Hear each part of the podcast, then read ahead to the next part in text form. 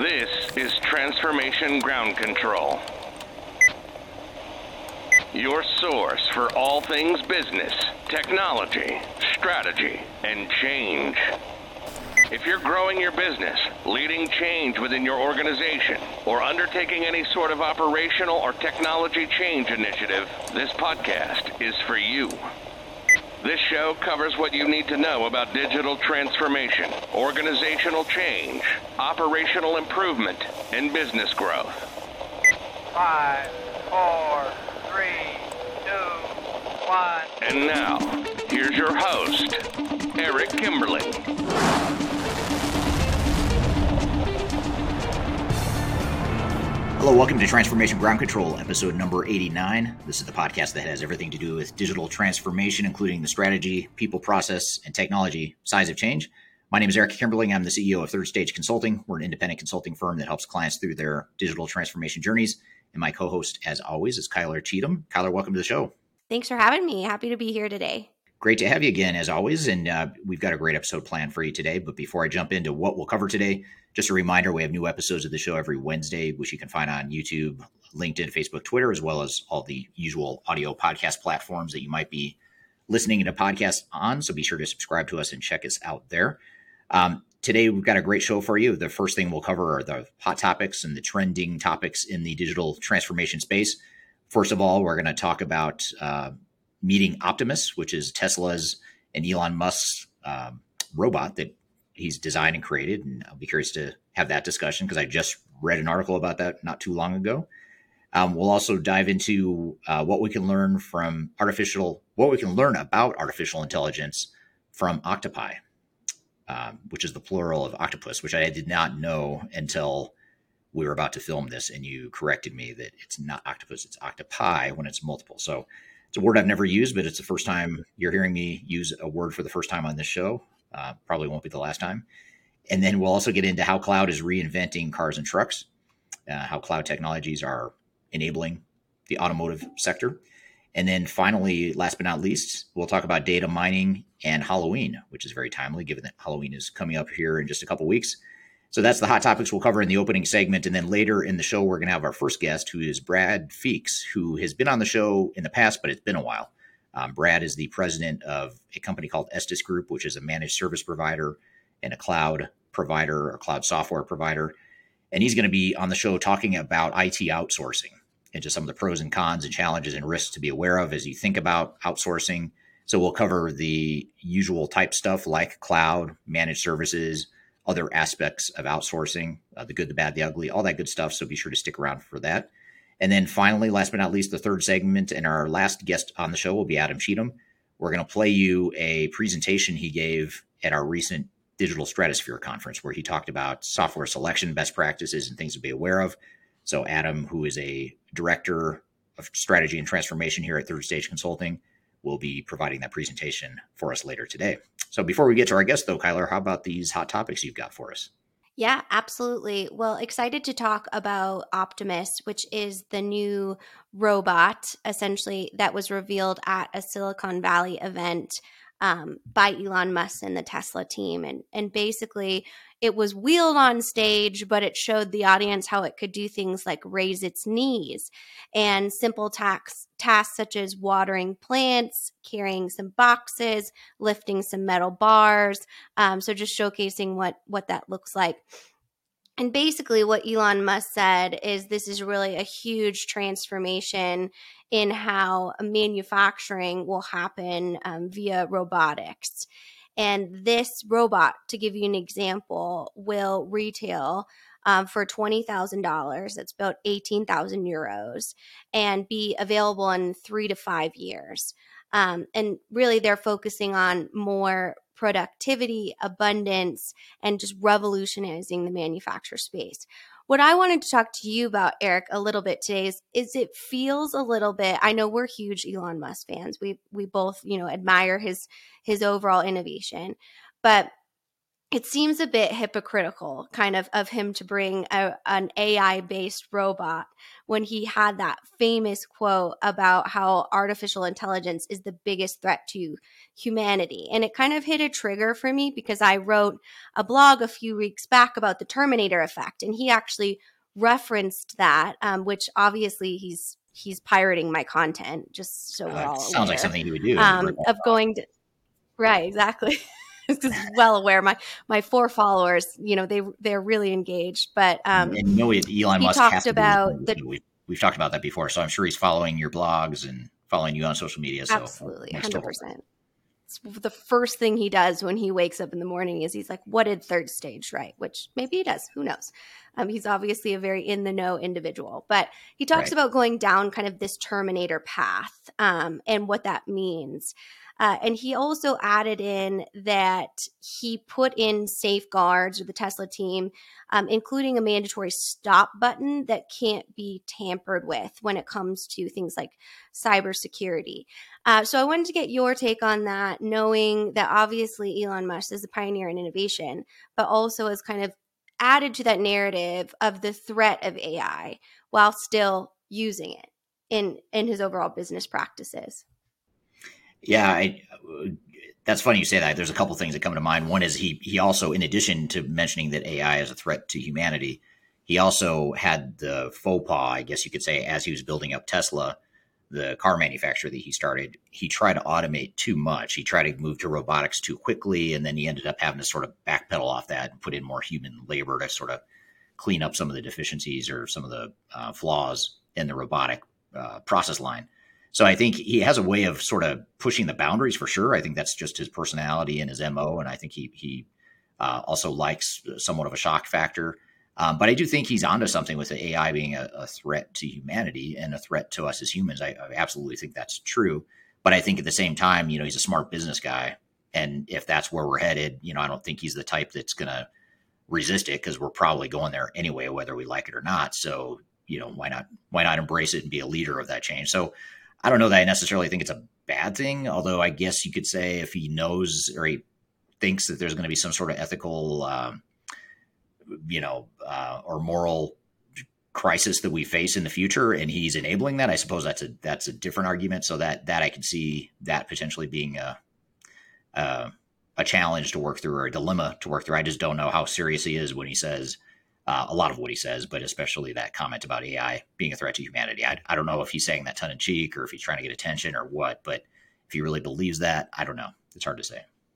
Well, I think the the thesis that I took out of this is of course AI is an emerging technology that's going to become mainstream. It already has in some industries, right? And we'll talk a little bit about more cloud computing and cars specifically in our next hot topic. But the safeguards piece of understanding the limitations of the technology and making sure there's processes in place to have any sort of stop factor or audit which you know obviously third stage helps our clients go through that risk mitigation and understanding those different touch points in order to balance the the overall um, opportunity and ability of technology but still understanding it kind of needs that human check right? Right yeah, absolutely. So speaking of that, we kind of have a car automotive heavy um, hot topics, but I think this is a really interesting um, topic when it comes to cloud computing and the overall evolution of car manufacturing and trucks as well, the trucking industry and supply chain, how things are are delivered and distributed.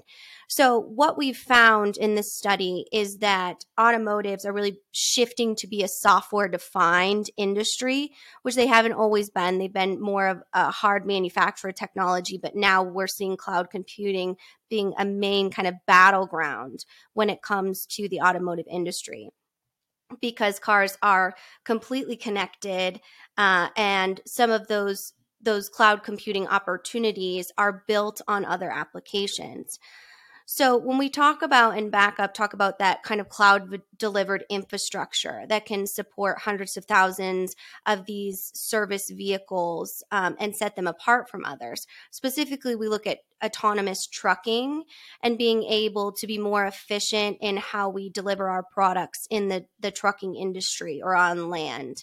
So, looking at our supply chain challenges, um, self driving t- trucks can go long distances. Obviously, they don't have that human factor. They can be more efficient when it comes to um, pathways, roadmaps, and then also fuel and safety and efficiency. And that's largely distinguished because of that cloud computing is needed as a foundation to be able to achieve that. Uh, and something I, I wanted to kind of ask you about this specifically is in this research, it says a lot of these manufacturing are kind of launch padded off existing cloud technologies. I'll give you an example. So we look at something like Apple Card CarPlay, excuse me. So basically, that's the CarPlay feature that's in a lot of vehicles and it's integrated into the Apple devices. So it creates um, self monitor driving systems, improve performance and, and, safety issues. You can read your text message on a, a, screen and have that ability to have that interface in more of a safe kind of uh, user um, experience. So I wanted to see if if you thought that might be a main trend of using existing cloud technology and kind of launch padding that into industries that haven't always been cloud or software defined. Yeah, I think it's a great opportunity, and that's a great use case. I mean, it's a good example of how cloud can enable some some improvements or enhancements, especially when you combine cloud with um, Internet of Things and devices out, you know, within the automobiles. And, and cloud is a great way to consolidate that data, you know, with Internet of Things and multiple data sources. Cloud's a great way to do that. Um, it doesn't do it on its own, but when you combine cloud with other technologies, it can certainly do it. So I think it's a it's a great idea. And, and you think about all the inefficiencies in the world, especially with supply chains and transportation. Um, even if you look at um, the impacts to the, to the climate, which a lot of organizations are not just looking at the dollars and cents, they're also looking at how does this impact the climate or the environment. That that's another you know benefit too from some of these cloud technologies for sure. Absolutely. And what I really liked about this study, Eric, is it kind of went into the human factor as well. So, in testing some of these autonomous trucking or those types of things, people are showing up for work more refreshed, more satisfied with their job, less stressed because they're not driving, you know, overall these different distances that can be a, a, huge impact on not only, you know, human sleep deprivation, family life, those types of different things. So it really kind of dug into the human side of those benefits. Well, of course, kind of um, in tangent with the Elon Musk safeguards, right? That that technology has lots of opportunity, but still needs governance around how it's monitored and analyzed, especially in a new marketplace, in a, in a new manufacturing environment. Yeah, yeah, absolutely. I mean, and it kind of gets back to your previous point about um, Optimus with with uh, Elon Musk. I mean, it's same sort of thing. You just have to you can use technology, but you need to really direct the technology. Humans still need to direct it and put the parameters in place for how you're going to use it and benefit from it and how you're going to mitigate the risk and all that good stuff. Absolutely. Well, maybe um, the octopi, which I'm I'm excited you got to try a new word today, and hopefully yeah. that's right, and no one corrects. yeah, we'll, we'll, get corrected in so, the comments below if. Uh, I know, right? Um, so one of our other interesting studies that I saw about um, how octopus um, specifically the, the animal octopus can teach us about um, artificial intelligence.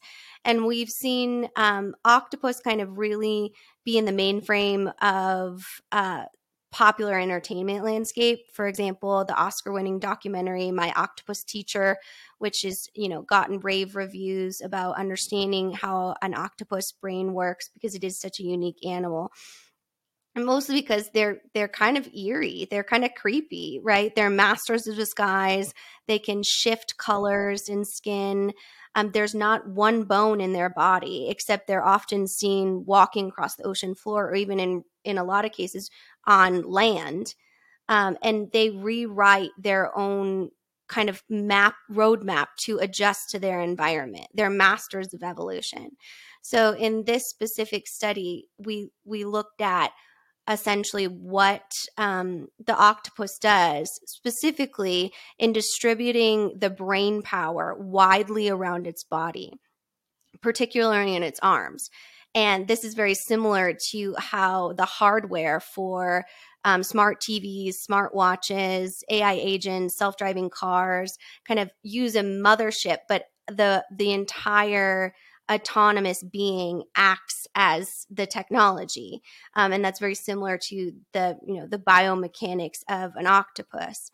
And they self driving cars obviously autonomous vehicles perform tasks without us even knowing it. They evolve to their environment and they have kind of this central conscious system just like octopi do.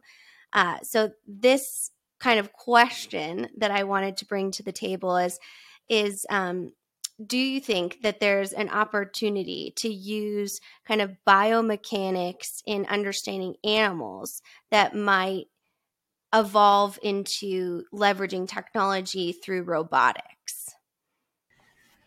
Wow, uh, that's a I know that's a big that's a one. deep question. Yeah, um, I and it's funny because every time I try to anticipate where I think you're going to something, it's not where you're going. So I, I, I need to stop trying to guess because I, I start to formulate the answers in my head of what I'm going to say to a question you're not asking. Um, so, but I, I mean, you can tell us what you think just in general. You don't have to answer my question; it's not required. but I, I was thinking about tentacles and you know with octopus and the tentacles and like Mhm. integration. It was it was a total stretch. I don't know why I was even thinking it, but I was thinking of like how um, how AI and learning, machine learning, and responding is kind of like the tentacles, but that's that's a stretch, I suppose. So um, again, why I should not try to guess what you're what you're going to say. So, uh, but the question though, you're you're asking about like how like learning from animal movement could help with robotics. Is that essentially the question? or even even technology i think the the um the actual comparison between adaptive behavior and emerging technology is very interesting um, and it's both very primal in two very different ways Yeah, and, and it's interesting you say that because uh, just as a total tangent side note, I was having a conversation with um, Dr. Christina Serrano, uh, who's been on the show in the past. Um, she's been a couple of my YouTube videos, and um, she's a professor here in the United States. And I had lunch with her uh, last week, and we were talking about how um, you know cross how business needs to be more cross disciplinary to where you can learn from science, you know, apply scientific methods or scientific theories to business and vice versa. Um, and we were talking about um, organisms and how organism organisms evolve is a lot like how businesses can and should evolve. So you can take some of those concepts from how biology and how organisms evolve into how businesses evolve and react to their environment and that sort of thing. So I think that's a you know kind of a segue into your question, which is you know how can we how can we how, what, what kind of lessons can we bring to technology to help technology evolve not just in terms of machine learning which is essentially what that is is, is learning from data patterns and learning over time but just technology in general and how you use technology. How can we be more flexible and responsive to how we do that? It seems like we're, we're kind of stuck in the past. Or we're stuck in the old way of thinking about how we use technology versus um, you know continuously evolving i think in general that's an area we could learn a lot from Yeah, and I think the challenge behind that is it's very different from adapting, um, you know, an animal to new evolutions. But in that herd mentality, how do we adapt an entire organization at once in unification to a, in a, a new technology? But I think we've come across something that we can write some blogs on and do some videos on on um, the octopi method yes know. i like it we could trademark that that Yeah. concept. Right, right. Well, we'll we'll kind of bring back the the deep piece and talk about data mining and Halloween candy. You know, lighthearted a little bit Right. more. Um, but really, the the here in the United States, which I did learn from my research, that um, Halloween is a global holiday, and it actually um, it evolved or came from, started from uh, a Celtic tradition in Ireland because we always try and keep our content globalized so that our global audience you know can engage with us uh, so that was something i did learn it's very popular in canada europe and the united states kind of emerging in australia but just a little tangent there for you the evolution of the, the halloween holiday I did not know that. Learn Um, something new every yeah. every time we do this podcast. Right, right. So the National Federation here in the United States, um, they look at e-commerce data, purchasing data, customer behavior, and they did um, uh, an analysis about uh, the spending on Halloween candy. Uh, that will be about 10.6 billion in total this year. They're forecasting, and um, so 96% of these survey participants said they intend to spend around a third of their Halloween budget on candy alone. because nobody wants to be that house that you come to and and you don't have candy. That's just you know what kind of monster literally doesn't have candy on Halloween? No. uh, so what they did is they actually broke down the data and mined it by state so they looked at historical data from the last 15 years um, worth of halloweens and they uh, they attached one major candy to each state in the united states um, from manufacturers and um, distributors data. So i thought it might be fun for us to use some states and you can guess the top halloween candy. Okay. Interesting. Yeah let's do that. That'll, that'll be fun. I'm i'm not highly confident that i'll get it right but I, i am game yeah. to play it Okay, great. Well, let's do a few. Obviously, we have to do Colorado, where our our, um, our North American headquarters are for um, third stage. So, what do you think is the top purchased candy in Colorado? Uh, I'm thinking either granola bars or something all natural, no sugar. Something really hippie-ish, not to stereotype too much, but that's kind of what Colorado is. Yeah, well, there you go. Um, well, we have a lot of these in my house. Um, specifically, we use them as bribes for potty training for my two toddlers. So Hershey Kisses oh. is the number one candy in Colorado.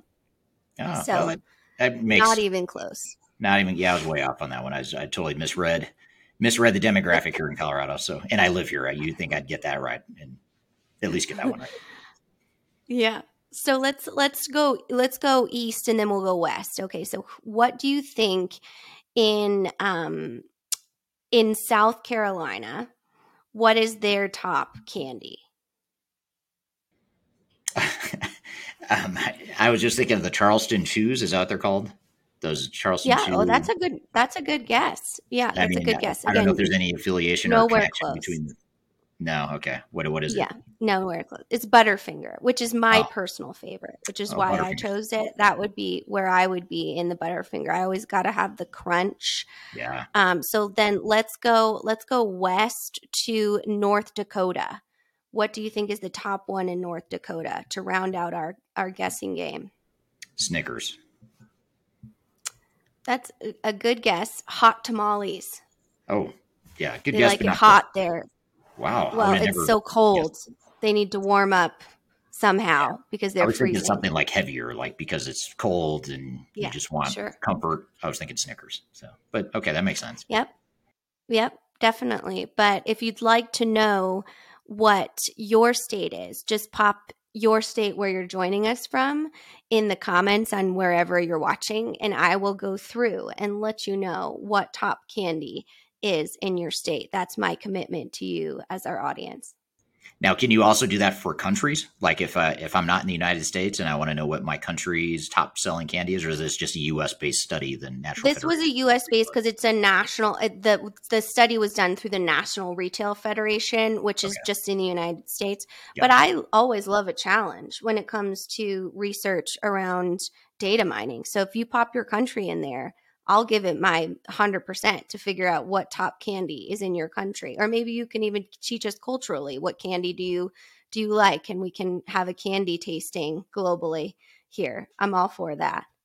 Yeah, and I'm, I'm just glad you didn't ask me to answer for the other countries because if I can't get the states right in the United States, it's going to be a disaster me trying to guess what's, you know, culturally acceptable or not in different countries. Yeah. Well, we're here to learn from our audience. That user generated content makes us smart. So we'll yep. learn from you guys. Yep, exactly.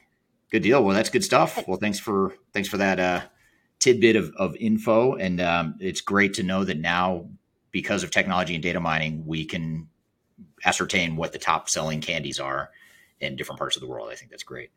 Uh, and so imagine what else. The surface. Yeah, totally. it's just just the beginning.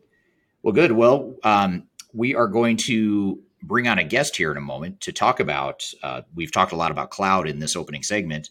We're going to talk about cloud in this next interview, but we're also going to talk about managed service providers and just IT outsourcing in general. I kind of wanted to broaden the scope a little bit beyond just cloud technologies. Um, so we'll touch on cloud and managed services, but we'll also talk about IT sourcing, IT outsourcing in general. So for that conversation, we're going to have Brad Feeks from Estes Group on the show. First, we'll take a quick break. You're listening to Transformation Ground Control.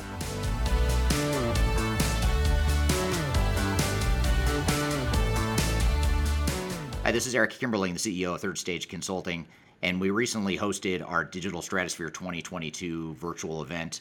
It's three days of packed content related to digital transformation best practices, about uh, 16 or 18 different workshops and different speakers that are presenting on different topics, everything you need to know about transformation.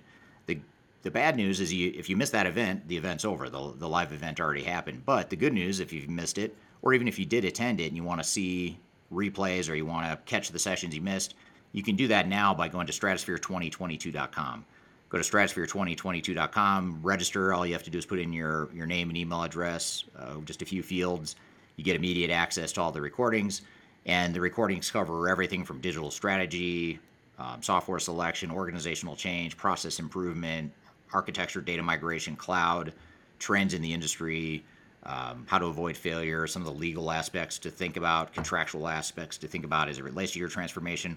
All that is stuff that you'll get by registering for Stratosphere 2022 replay. And again, go to stratosphere2022.com and you can listen to all the replays of all the workshops that you might have missed at the event. So, hope you check it out, and uh, thanks for listening. We'll see you soon.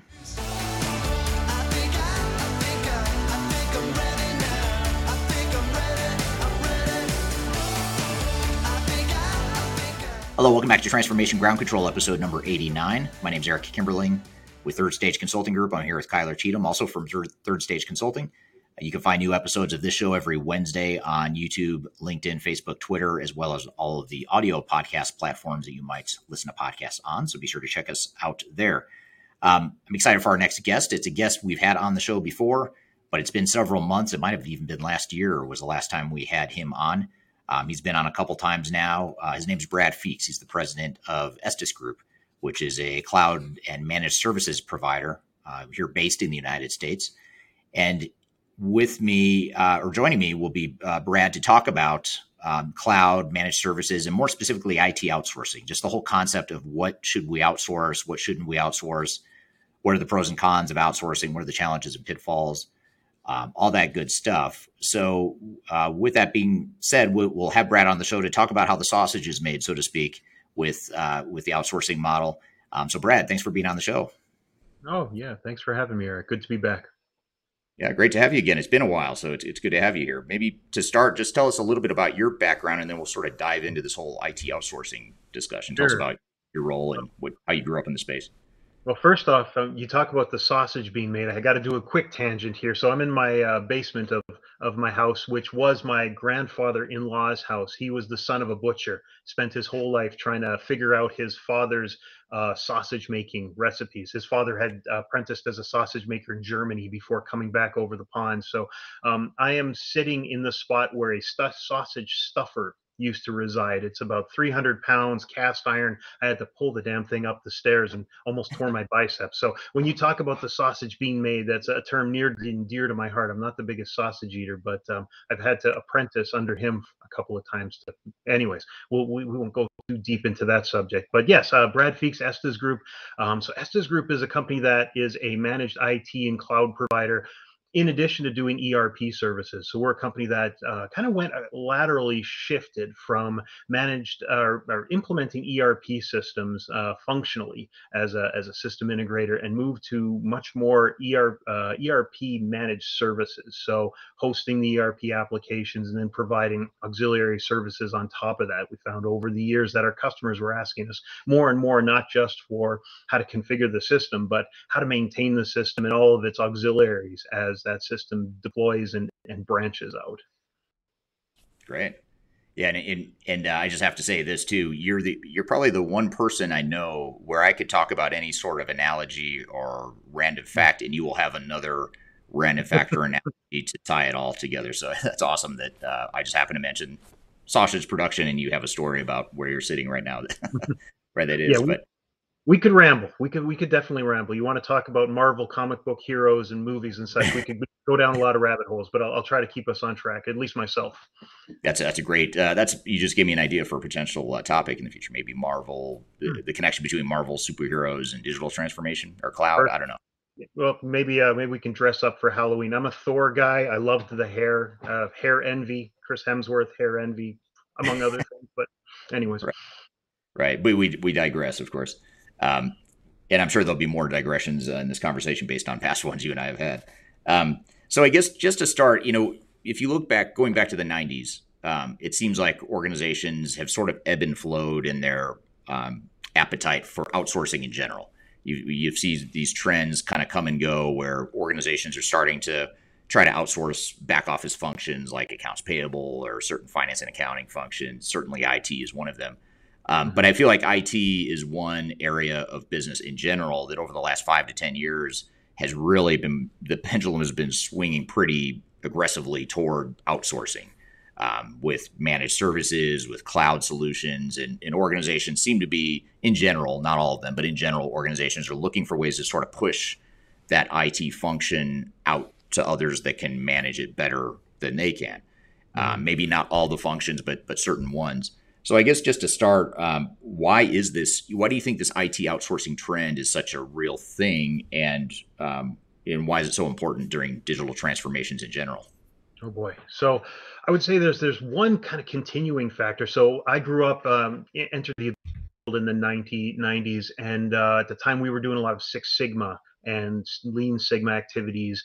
And some of that had to do with the idea of what we called core competencies at the time, that we wanted a business to focus on what they were really good at doing and finding ways to um, outsource things that weren't core to their business. Uh, I had companies say, many companies say, we're not a software house. We are a manufacturer of X. So our core competency shouldn't be software development or it shouldn't be managed IT. It shouldn't be addressing the infrastructure of the system that keeps us up. Now, every customer has kind of a different dividing line in terms of the things that they see as core and the things as they see as auxiliary. Because quite often, um, what is it? Marshall McLuhan, the median is the message. So at some time, at some point, the the underlying infrastructure becomes part of the delivery of the product or service, um, and at some point, it becomes ancillary. So a lot of companies are trying to figure out those core pieces are versus those auxiliaries. So I think that trend continues. That there are always folks who are trying to figure out. I, I don't want to worry about the server closet. I want to worry about making and selling and distributing goods. Um, so that's one piece. Uh, another I would say is less strategic and more pragmatic. I run into a lot of customers who are losing their IT staff over time through just normal attrition, retirement, uh, illness. Uh, the COVID pandemic changed all kinds of things about uh, what people want to do. I know IT uh, network administrators who decided that, you know, I'm going to take this PPP money and I'm going to go make furniture for a living. And suddenly, yeah, suddenly you don't have those uh, network admins anymore because they're off making tables and chairs. Um, other cases, you have uh, simple health issues. We've had people who've come to us frequently with one uh, our, our system administrators retiring and we don't have a person in the in the region that can fill that void um, two uh, honestly deaths have been an issue where people uh, abruptly lose members of their company and have to you know very quickly ramp up someone else to come in there. And when they get that option it's either you go down the hiring path and you try to find that body or you try to find someone who's a, a partner with you that can um, add those services immediately and figure out a way to add the appropriate number of services. So I, I would say you know in terms of macroeconomic and, and strategic there's a lot of things that are driving folks in this direction. Do you see certain types of organizations that are more open to outsourcing? Like, for example, you, you talked about people dying and maybe people that have been tenured, highly tenured within an organization. They have all this tribal knowledge. Um, are those more mature, more established organizations any more or less likely to to move to an IT outsourcing model than, say, a small or high growth company? You know, I, I, would say it, it might sometimes betray what your assumption would be going in. A well established company might actually be a late adopter to managed services because they've already built a solid architecture, infrastructure, which includes a hiring structure for getting people in and replacing them. And those might be the most hesitant to uh, brush that off. So I see companies that are in the $200 million range tend to have a pretty pretty good infrastructure set up and they tend to be as interested. Now, companies that are in that range between 20 and seem to be a sweet spot of folks who are um, sensitive to sudden losses of employees and also very interested in trying to figure out ways to cut headcount and uh, you know focus their headcount in certain directions. Also, I think there's probably another trend that we're seeing, and, and you guys have actually been talking about this. We've been having some banter over LinkedIn in terms of uh, the reconfiguration of IT departments to focus more on strategic initiatives and and going back to core competencies in some ways is that IT is still a core competency, but they should be focused on the business matters much more than the technical matters. The technical matters are things that are relatively commoditized, such that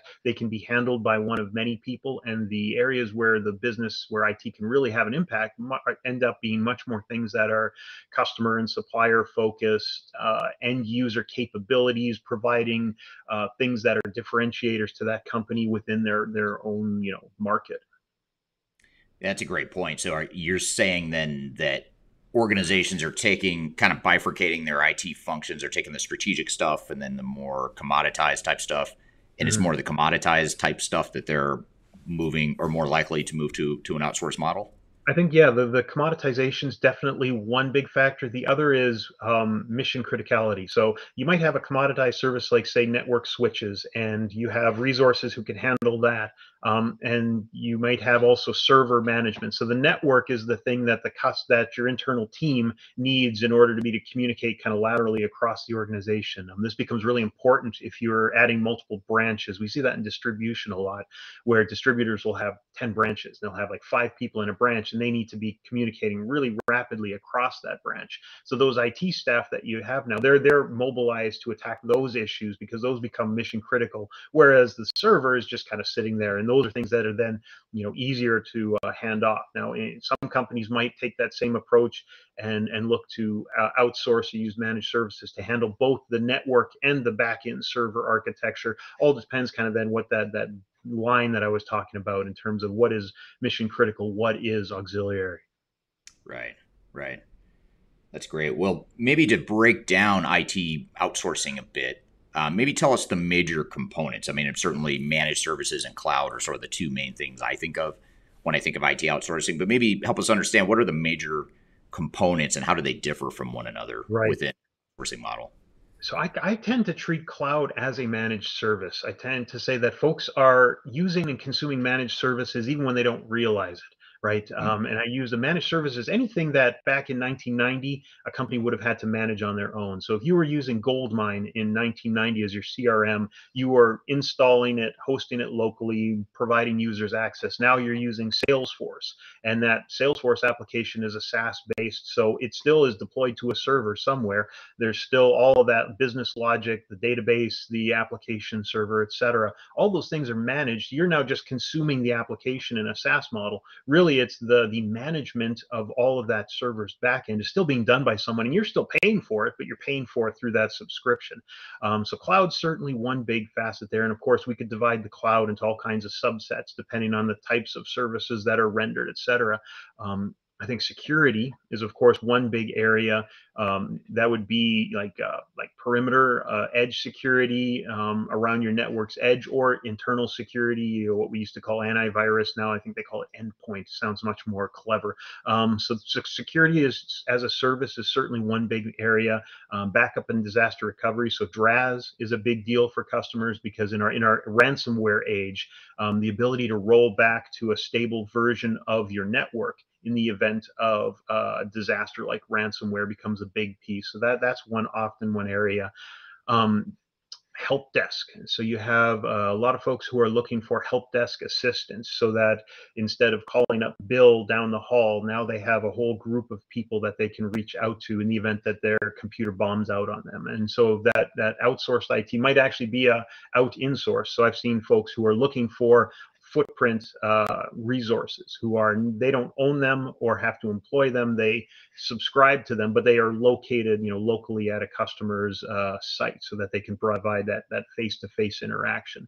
I would say even in terms of uh, we have customers in the erp front who are now look coming to us looking for erp based subscription services. So it's more application layer support things that a support analyst in a large company would be uh, providing someone who has um, knowledge of your ERP system and how it should be used, and when issues come up, can troubleshoot those. Folks are looking for for that service now either even to be something that they they consume without uh, having to have a, an actual physical person uh, that they employ to do it. Yeah. Yeah. Now are there are you seeing much resistance to moving to that model? Because that what you just described is is fairly disruptive right? It's just totally different than how organizations were viewing and managing their IT functions 10 or 20 years ago. Um, and I remember 10 or 20 years ago, or maybe 10 years ago is a, a more accurate time frame, but I, I, do remember about 10 years ago, it felt like there, a lot of CIOs and IT types were still pretty skeptical of the cloud and sort of pushing back on the, the loss of control and the fact that they don't have the server sitting in their back, you know, IT room, back in their server room.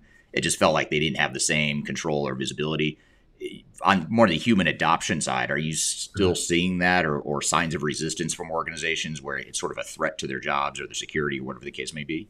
I definitely, and uh, I think a lot of it still is justified. Um, as a uh, you know as a person who is both a provider and a consumer of IT services, I understand the level of service that I can get internally by hiring a person to help me with the things that I need. And if I'm not getting that same level of service from a provider, I'm going to be hesitant. I'm going to be resistant. That that that service can exist as a network admin. It can have to do with the differences between um, SaaS-based software versus a more on-premise or, or private cloud in terms of are the services that I'm getting worth the amount of investment that I'm putting in, and am I losing things in the transition? So there's a lot of definite, um, I would say, general tire kicking probably is the right term to understand. Is this service truly going to give me what i need and am i not going to lose things um, in making that transition? Now some of it also might have to do with um, people fearing loss of control and or loss of employment. Those tend to be challenges. Now in a lot of cases where we're replacing people who've left that there's a gap to fill. And so filling that gap naturally uh, you you circumvent a lot of the change management challenges because they are in need of those services. So they're they're much more willing to bring someone in. Now when you have existing infrastructure and existing people working out that relationship becomes a big challenge. And, and for us that, there's certainly some challenges there to figuring out what the right line is for every customer. Right right. Yeah makes makes total sense um, and I'll be curious to see over time, you know, how that change curve or that change adoption uh, openness or willingness sort of uh, evolves over time as, as people get more used to this whole this whole cloud and managed service model. We're here with Brad Feeks having a conversation talking about IT. Out-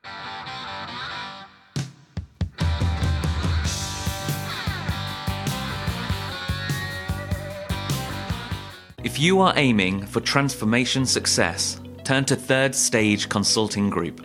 Third Stage's independent and technology agnostic consulting team helps clients define their digital strategies, define their roadmaps, and manage their transformations. With offices in the US, Europe, and Australia, our team helps the world's most forward thinking organizations through their transformation pitfalls and risks. If you are embarking on a digital transformation or business change initiative, Contact Third Stage Consulting to see how we can help you reach the third stage of transformation success. Learn more about us and download independent reports, videos, and other best practices at thirdstageconsulting.com.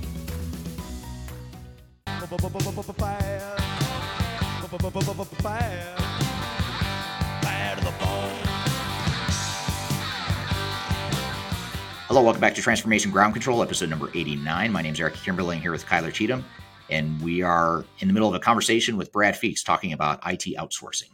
Here's an interesting uh, comment from Gassan um, over on LinkedIn before the LinkedIn feed went down.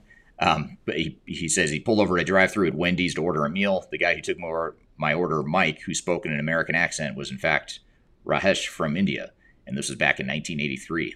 So this so it's not really a question tied to this but it's sort of a, a reminder that this outsourcing model is really nothing new. I mean it's something we've been experimenting with as a global society i suppose for the last you know 30 to 40 years for sure. Um, and it seems like now it's just picking up steam and now you're starting to see some real um, you know use cases and more mainstream adoption of some of these models especially in the world of it uh, like we're talking here today. Um, what are what are some of the pros and cons or cost benefit of migrating to an outsourced model, whether it's cloud, cloud slash managed services or any other sort of outsourcing within IT.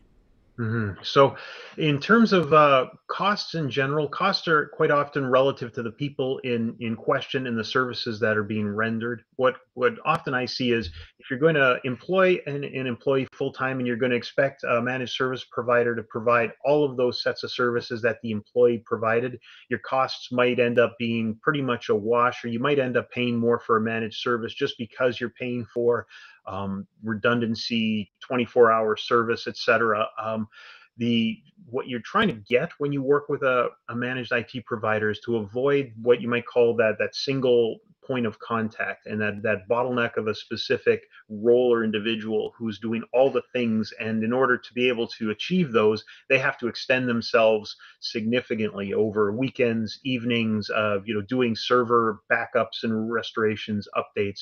All those things require a lot out of an individual person. That often in in smaller organizations turns that person into kind of a bottleneck so if they're suddenly not there if they're on vacation the the whole you know, machine comes to a grinding halt. So those are one of the benefits mm-hmm. that you come to when you you work with a managed service provider. Another would be is that uh, MSPs generally can take that technology that they they develop for one situation and then extend it over other situations. So if you have uh, monitoring agents that are looking for uh, file backups or failed processes running, you don't need an individual out there on the weekend making sure that MRP completed over the weekend. Rather, you can have tools that do that for you, and then managed by exception. Uh, managed service providers get efficient by managing by exception and having building tool sets and leveraging tool sets that exist that do that work for you. So I think that's one of the keys is that if you're coming to a managed service and you're looking for benefits, it should come from a provider that can that can lay out some of those tools and say these are the things we do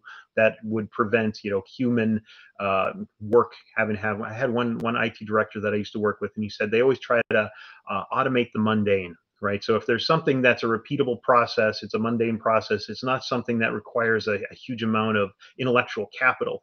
That's something where you should be using uh, RPA or BPR, one of those other great acronyms to try and make that thing happen automatically without the need for human intervention. I think that's where MSPs can add some value because you know if they're adding human intervention on the things that are really mission critical and really do require some experience and background et cetera by automating all the mundane they they give themselves more time to jump in on the big hitting things when they do do arise yeah yeah allows you to stay a little more focused on the the higher value higher higher criticality uh, type stuff exactly uh, so here's speaking of cost benefit pros and cons here's a question from uh, third stage consulting posted over on youtube um, how do you protect your IP, your intellectual property, when it comes to outsourcing?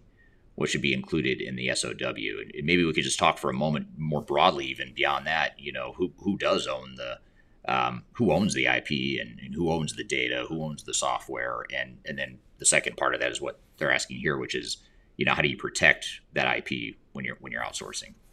Mm-hmm. So I think one, yeah. So two questions. Let's start with the, the idea of ownership. Uh, generally, I approach it in terms of what we're providing, the services that we're providing, the tool sets that we provide, those are the things that are the domain of the MSP or the, the, the services provider. Um, the environment in which that occurs, that's kind of an open question sometimes, especially if you're delving into cloud.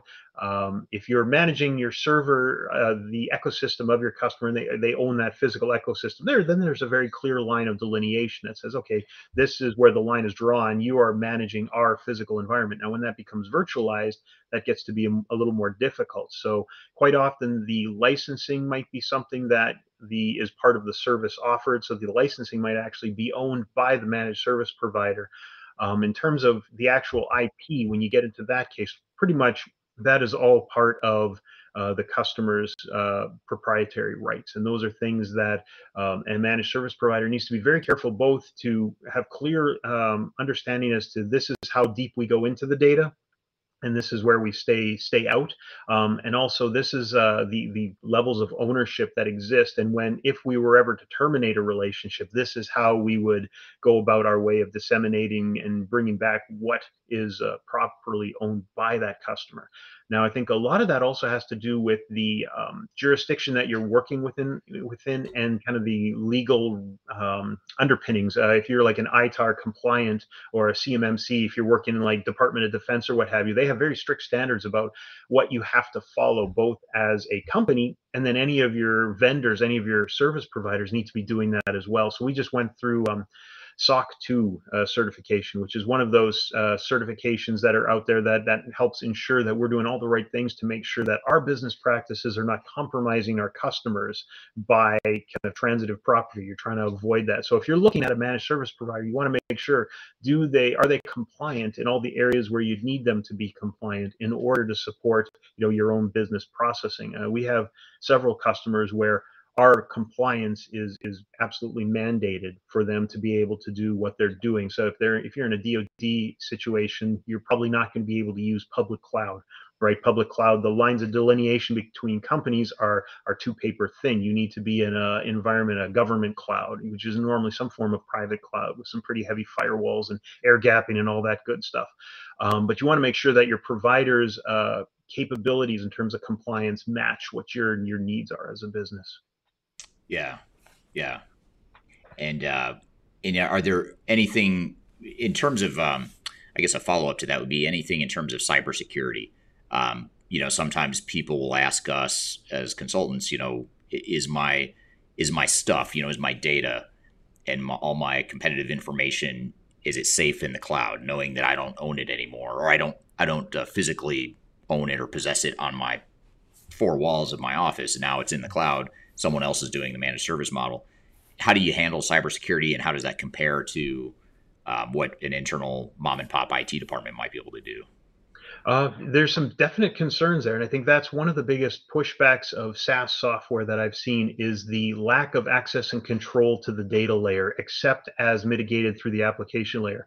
Um, and I, I, find a lot of customers get very nervous about that. And I've seen um, because we've transitioned several customers from a SaaS-based system into more of a private cloud. And actually, the act of getting your data back is is something that's uh, difficult. Uh, vendors make it hard for you to decouple from them. So the act of getting your database is actually a, a several day process. Not that, that it takes that long, just uh, in terms of you know it's it tends to be a low priority item for them and getting that data back can be a little nerve wracking because it's of course as business central to to everything you're doing. So i think that's a for us it's it ends up being you know um, how safe something is has to do with how um, secure the provider is. If you're working in a public cloud, you can expect that that level of safety is lower, which is why government mandates uh, tighter restrictions. So the question is, if it's if it's good, if it's not good enough for the Department of Defense, is it good enough for your company? That's something you should always be asking. So as a and this was interesting. We had just done a webinar last week or the week before on a, a data center and kind of some of the considerations to go through in terms of uh, choosing a data center because uh, your, your cloud environment's only as safe as the data center in which it's hosting. If you find out that your service provider has a uh, data center in a hurricane zone, you can imagine now if, if you're a, a company in Florida and a local data center and, and there's a, a, a barrier wall breaking and a, swell coming in, uh, we've had customers come to us out of Louisiana because their server room was literally underwater. Um, hmm.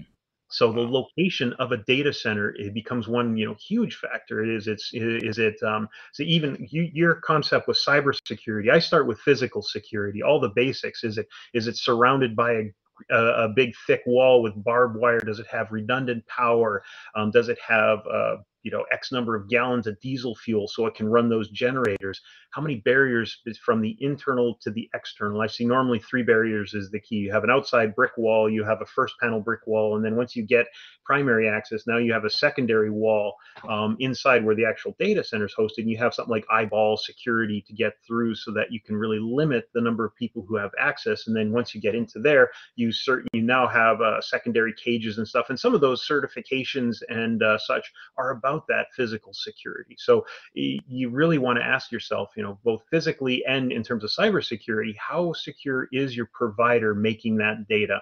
Because if a, if a data provider can't secure your data, either physically or in terms of cyber, you're really putting yourself in in a challenge. We, we have customers who come to us because their MSP had gotten ransomed.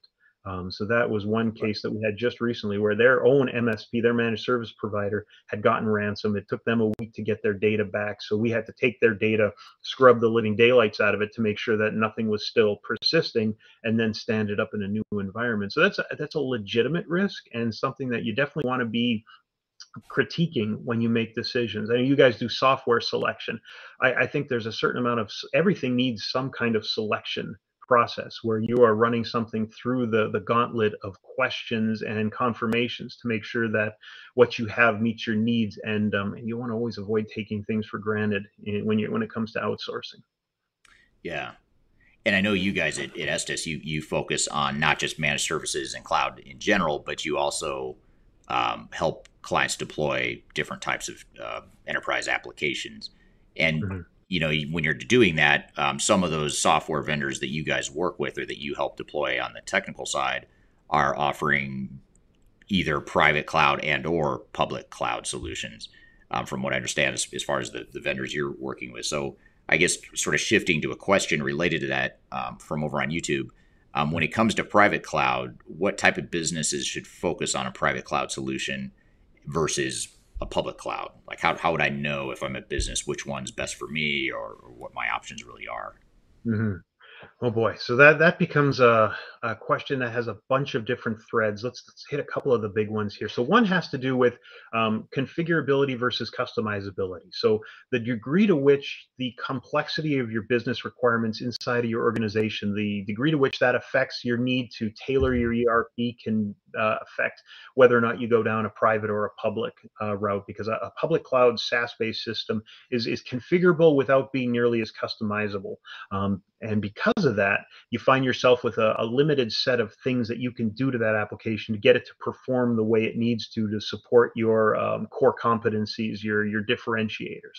If those differentiators require a greater de- degree of, of tailoring then you're probably better in a private cloud because a private cloud gives you a, degree of access and control that that the public doesn't happen. And quite often, you uh, ERP vendors, bless their hearts, tend to say that oh, it's all the same. When in truth, the um, the private cloud or the on-premise licensure of the system offers capabilities and functionalities that their public cloud version doesn't. And I mean, you guys have have uh, chronicled this long and hard as companies try to migrate on-premise systems into the cloud. Those challenges of getting all that functionality that was built using one very specific paradigm to now function within a very different paradigm. There are some growing pains there, and I, I see customers still feeling a fair bit of that. So the functionality gap is one piece there. Um, I would say complexity now comes to uh, another level when you talk about integrations. All right, so if you're playing uh, IT buzzwords, I'm going to hit in one right in the center. Hybrid cloud, one of those great terms, right, right up there with digital transformation. It's one of those uh, drinking games. If we played the, the digital transformation drinking game, we'd be under the table by now. But um, so hybrid clouds end up being where um, you, you integrate your core application with all these ancillary applications to provide auxiliary functionality. This might be e-commerce, this might be CRM, this might be quality management, engineering, and these things need to connect with your application. So anything that connects with your application is a potential security risk. Um, so you need to be careful to understand how is that connection occurring and what um, kind of system is required to support that connection. Um, because some systems uh, work only at that kind of web API layer. Uh, REST is probably our, our, most famous acronym right now. Um, a lot of vendors struggle with a REST API that can handle full functionality. So quite often you find um, requiring a third party to live at the application or database server levels to be able to provide that integrated functionality. That is not possible in a SaaS based system, a private or a public cloud system where everything is arm's length from, from your application. So for companies that need that level of integration up and down the stack, you end up finding yourself needing to go down uh, a private cloud option. I had one customer who did just that. They they moved from uh, an on-premise into a pure SaaS and then realized that every integration line that they had built needed to be radically reconstructed um, in order to make it uh, SaaS ready. So they ended up spending what was supposed to be a, a two month uh, it was they were promised a two month conversion. It ended up being nine months. So that extra seven months was all figuring out how all those integrations would work and turning those into kind of API level integrations. So basically, they ended up having a baby in nine months for what they thought would be a much shorter putt uh, in terms of a migration. I'm comparing Right. golf and childbirth. I apologize. Those are some strange metaphors. Yeah, and we already covered sausage making. I mean, there's there's a lot of metaphors we're uh, we're jumping to here. What, what about in the uh, in the cloud in a cloud environment? How does it work with like integration between applications or putting in on top of it a, a business intelligence or analytical tool layer? Mhm. You know, leveraging that big data to get better analytics and insights, or just basic integration of systems. I mean, how does that sort of that traditional way of thinking about systems of integration and the reporting, the business intelligence, all that stuff. How does that differ in the cloud, or does it differ in the cloud versus uh, an on-prem sort of a solution? I would say in, in a cloud, the best thing is you have uh, kind of that cloud layer of cloud firewall that allows for a much more specific um, allowance of what goes in and what goes out. When, when we migrate from an on private cloud, we see sometimes their firewalls have been in the past. How many potential abilities are there? So when we when we spin up a cloud, by default, everything's all ports are closed as needed. And when you open a port in order to allow integration to come you're working with a vendor to understand, okay, these are the IP list and these are the ones that we will not whitelist. Should this, you know, uh, be getting uh, communication from Bangladesh? If not, okay, we turn that off. You can govern that, I think, better in a in a cloud environment than you can uh, in a lower level. Uh, outside of that, I think the cloud oper, uh, raises opportunities for merging of data in ways that are are much more expansive than uh, on-premise, just because of scalability. Really, you know, one of the best things about cloud is the idea of scalability, so that if you need extra bandwidth, extra memory storage, et cetera, you're not going and buying hardware and configuring it. You're just turning some dials in terms of uh, what size your VMs need to be and, and how those things need to communicate to each other. And then when you build a server architecture in the cloud now because it's all inside the the cloud network. The communication internally can be much more trustworthy because it's not it's not an edge integration it's more internal to that. So i think there's a lot of uh, what i see a lot of our customers are taking the cloud has become the the uh, stepping stone to things like business intelligence and better uh, visualizing cubing taking your data and turning it into valuable information. The cloud was kind of that first step to getting there um, so that, that's, I think, one of the biggest benefits that I see folks getting as an auxiliary benefit of, of some of these decisions. We're here with Brad Feeks having a conversation talking about IT outsourcing. We have a lot more to cover, but first we'll take a quick break. You're listening to Transformation Ground Control.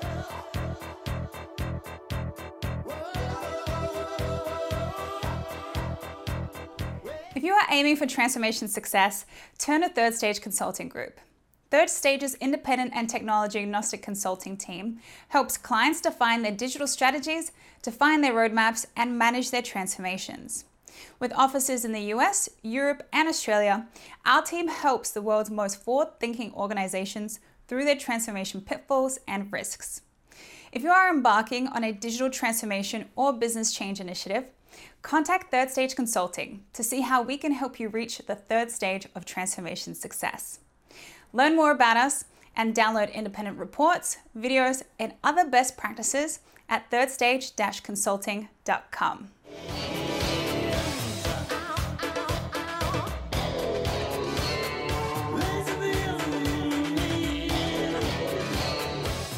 Hello, welcome back to Transformation Ground Control, episode number 89. My name is Eric Kimberling here with Kyler Cheatham, and we are in the middle of a conversation with Brad Feeks talking about IT outsourcing. And here's a kind of a follow up comment from Gassan over on, on uh, YouTube that I wanted to get your feedback on, Brad. And that is once data is in the cloud, it isn't private unless digital data supply chain flows encrypted, the data in motion and when at rest. But then again, that's debatable. Um, so I guess maybe it's just a broader. Maybe I'll kind of rephrase the question here: of you know, is is data really private if you have a private cloud established um, for your for your applications, and if so, you know, how do you protect it, or what are some of the protocols that are in place to help protect that data? Mm-hmm. So I think there's a, anytime that data is leaving your internal network, yes, it's no longer private. I think that's a, a legitimate challenge. Anytime you communicate out, outside of your network, and so if you are uh, truly looking for the most private of private clouds, that private cloud is truly an on-premise uh, server architecture that's been spun up into VMs, and so now you have a private private cloud. Um, I think the key there is what we call air gapping in terms of uh, when you set up systems, you're configuring them in such a way that they're not sharing any resources. That's kind of one key place uh, where you can uh, keep some of that uh, security natural inherent inside of a private cloud. The other would be um, using uh, virtual firewalls versus physical firewalls. You know, having even at the data center level, there is some degree of uh, physical appliance-based uh, barriers that are helping prevent uh, transmigration of data. Of course, yeah, you mentioned encryption. Challenge with encryption is um, security versus performance, and the time and, and invested to try to couple and recouple that data. Um, so I, I, would say you know, there are legitimate challenges that people feel uh, in terms of the security of their data once it's left their system. The, the key I think ends up being um, at, at, that data center provider and all the layers above that. What are they doing to try to make sure that that data is no longer uh, uh, there's a few chances or, or many barriers to making that data public as possible. And that goes back to the, we're talking about physical security, but also, uh, you know, network security. And, and even when the data is now left your data center, how is that being communicated? One of our providers has uh, their, their, whole system, all their um, redundant databases are connected with uh, proprietary fiber. So they're not utilizing anybody else's services to make those interconnections. So if you need, um, you have a, a primary data center is on a eastern power grid and your secondary backup is on a central power grid. The eastern power grid goes off. Now you need to to switch over to your backup to your to your hot site. Um, is that interchange of data something that's being mitigated by AT&T or is it something that the, the data center provider themselves have? That becomes one of those areas where um, the more that you own of that network uh, the the less the risk tends to be yeah, yeah, makes total sense. Now, here's a potentially triggering question that uh, might create a little controversy, which is why I love the question. Uh, and leave it to Third Stage Consulting and our, our, team at Third Stage to be the ones to ask it hmm. uh, over on YouTube. But this is uh, true or false, Eric and Brad. Cloud solutions are more expensive than on-prem solutions. Let the debate. Begin. I would say, well, I, I mean, I would start with uh, yes. I would say that if you are looking to do an on-premise solution with um, your own team members. You can buy hardware, buy software, um, employ FTEs for a lower cost than you can have a third-party provider do that. I would say that uh, I would say that's a, a fair statement. I'm not going to fight that statement. Now, if you go and kind of broaden total cost of ownership, okay, that becomes your next question. Um, do you increase your risk factor by doing it that way? If uh, your and your risk, of course, can be uh, permeability to digital threats, loss loss of people and attrition. All those things we've talked about there are things that increase the cost of ownership. Um, scalability. Uh, do you have the ability to scale down costs if you have a, a slowdown in business, or scale up costs, or scale up uh, resources if you need uh, extra resources due to growth without a big effort to try now and get those costs because that incurs more now that you're you know the the effort it requires to scale up a business is is cost incurred. Um, one of the things that cloud provides and we have certain customers who have seasonal businesses so they're they're like i need these resources during the peak season i need less during the slow season can you dial that up and down? Yes we can so we write that into some of our contracts so that as things come down you get fewer resources as things go up you get higher. That those are of course things that um, so I would say that if if you're looking for uh, just simple budgetary numbers, you're probably going to beat that. Um, now, it all depends too on some of the things that, that um, what the vendors themselves are providing and the, the customer that you're working with. We found um, what's the other thing in the technical service? I got people always chasing me with Moore's law, right? The idea that the capacity of of circuits is improving at this rate such that costs should be reducing. And yes, that you see that working in practice. That the cost of cloud um, right now is is considerably lower than it was five years ago and you see customers are on like a three to five server replacement cycle. So every five years, we'll have a conversation with a customer. Is it time to replace those servers now with the cloud? And we've had a lot of surprise from folks in terms of, oh, well, five years ago it was this much, now it's this much, and that those numbers continue to um, decline. So I say the costs are getting closer and closer in check and making the cost reason to not go in one direction uh, less and less strong for a lot of people. based on the you know the auxiliary benefits that we've talked about.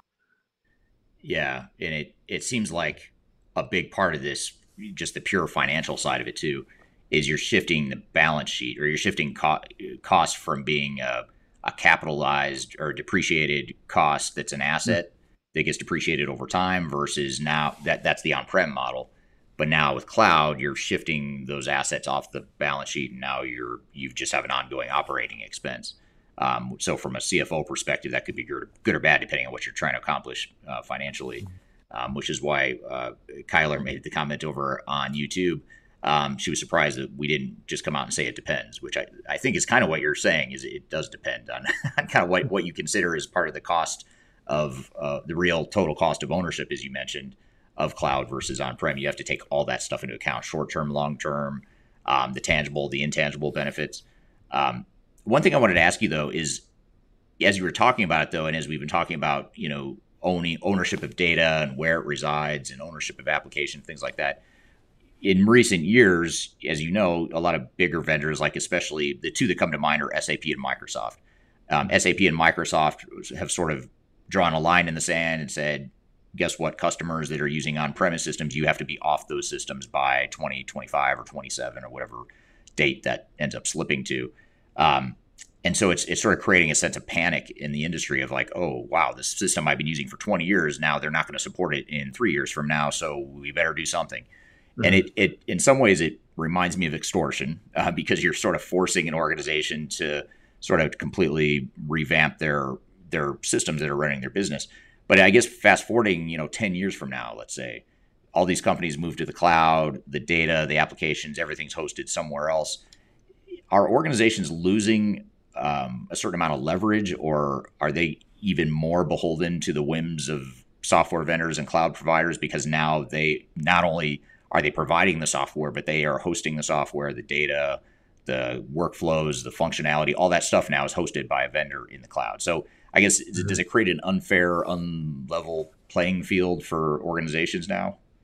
I think that's definitely a, a risk. Uh, I would say I, kind of differentiate, say, Microsoft on one end and say um, SAP on the other, uh, just because when I see Microsoft, they've um, in general made the transition pretty solid in terms of using, say, 365 to replace uh, Outlook servers and such, so that you're not having uh, you're not doing that those same old uh, models. And and um, the fact that you know hosting local email servers has become something that was was routinely such a, a pain in the butt to do that the migration in, in many ways wasn't as hard. Plus the fact that they've still provided um, kind of desktop application support um, that provides similar uh, look and feel for the end users. Uh, no one, I, think, no one that I know enjoys working in a web version of Microsoft Word versus the on-premise desktop application. Now, if they can get the back end to be such that it's syncing up and saving for you and all that good stuff, now that's just great because now you've increased your functionality because now you can access that same document from anywhere and transmit those and share them easier than than ever before. So I think I think those things end up being um, helpful. So if if a, a vendor is actually helping the customer and making them more productive in the process. It's a lot easier sell. Um, in the enterprise system, I see, uh, you know, I feel that being a little harder squeeze, where the, the systems being offered aren't necessarily comparable to the systems they're replacing, and I see uh, for customers that can be a real frustration. Uh, the other thing that I think is really kind of a, a bit of a, a le- field leveler in this industry is the degree to which integrations are becoming more and more a thing that is commonplace. You have so many tools uh, that focus specifically on uh, suite to suite integrations, the ability to pass data over here to over there, which I think allows for a lot of upstarts to come in and try to compete against some of the bigger players, such that if uh, if these bigger players overplay their hand, they'll find themselves with a, a significant amount of competition that is ready to uh, you know offset that. So when I was 10 years ago, Microsoft Project was the de facto project management tool. Now you have 16,000 P, you know project management tools, smart sheets, and this and that, and now even Microsoft is using Teams as a shareware tool to try to you know do project support. I think it's very quickly happening that that customers are, are competing vendors, uh, entrepreneurs will find a, a, hole in the market where someone is overplaying their hand and look to fill that void by providing a, a, more robust solution with better service. So I think there's, I think that that tends to level the playing field often. Maybe if not in the immediate sense, in the in the medium term. Yeah, that's a that's a great point. I had never thought of that, and I guess if you look at history and what some of the recurring trends in history in our space uh, are, you would have, uh, for example, you have, uh, you know, 20 years ago when Salesforce and Workday first sort of burst onto the scene, they were really doing what you said, which is sort of attacking the vulnerabilities of mm-hmm. these larger, you know, tier one ERP software providers. So they come in and say, we're not going to do, we're not going to try and be everything to everyone like SAP. Mm-hmm. What we're going to do is we're going to create a really good CRM or a really good human capital management system that really chips away at a weakness in those big systems.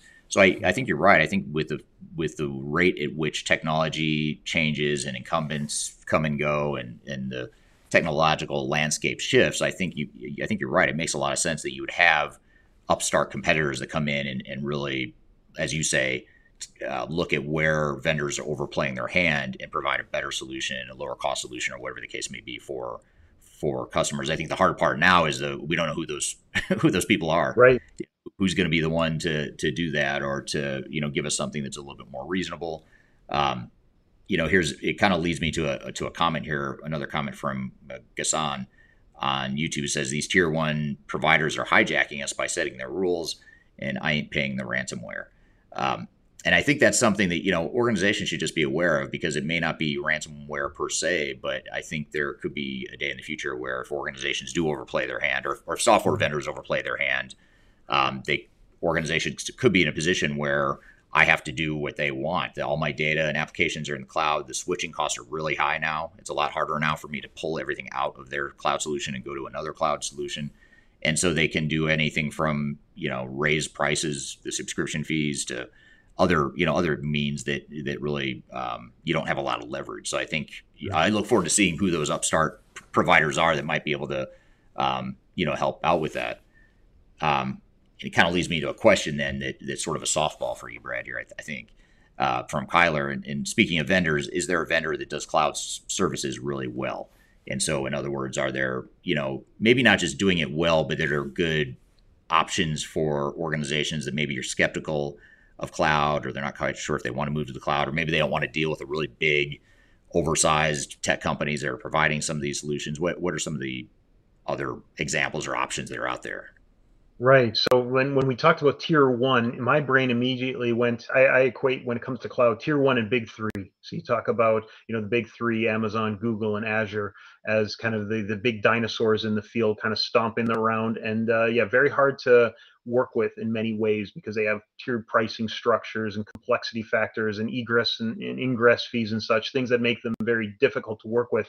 Underneath that, I see a, a fair bit of uh, upstarts who are um, a middle tier of service that have breadth and depth necessary in terms of uh, data centers that are located as a, as part of a farm and they exist on uh, power grids that are disconnected for redundancy purposes. And they offer all the things that the big three offer, but they have a much more flexible and engaging work model so that you can consume resources in much more flexible ways. And they have um, technical staff that are much more engaged and are earning your business. Um, I, we found that that's why we ended up partnering with one of those firms, a company called US Signal, because we liked the way they did business much more than any of the big three providers. And we haven't found that to be a, a barrier to entry with pretty much anyone. Is um, the sheen that comes working with Amazon Web Services or what have you um, just doesn't seem to be there anymore. Uh, a lot of customers are are much more skeptical of some of those big players just because of you know outages, challenges, I know some people said to us after I watched Amazon's The Rings of Power, I knew I was never going to use AWS. I don't know how those two things are correlated. I, will take it though. I, am more of a I'm a more of a Peter Jackson man myself, but um, I would say that certainly is that there's a layer of of providers at that next tier who are providing comparable services with much better service levels that are worth exploring. Yeah, yeah, absolutely, and I think that's kind of your your business model at Estes, right, is to really you know play in that mid market and provide a you know another option other than the really big providers. Although U.S. Signal is not a small company by any means.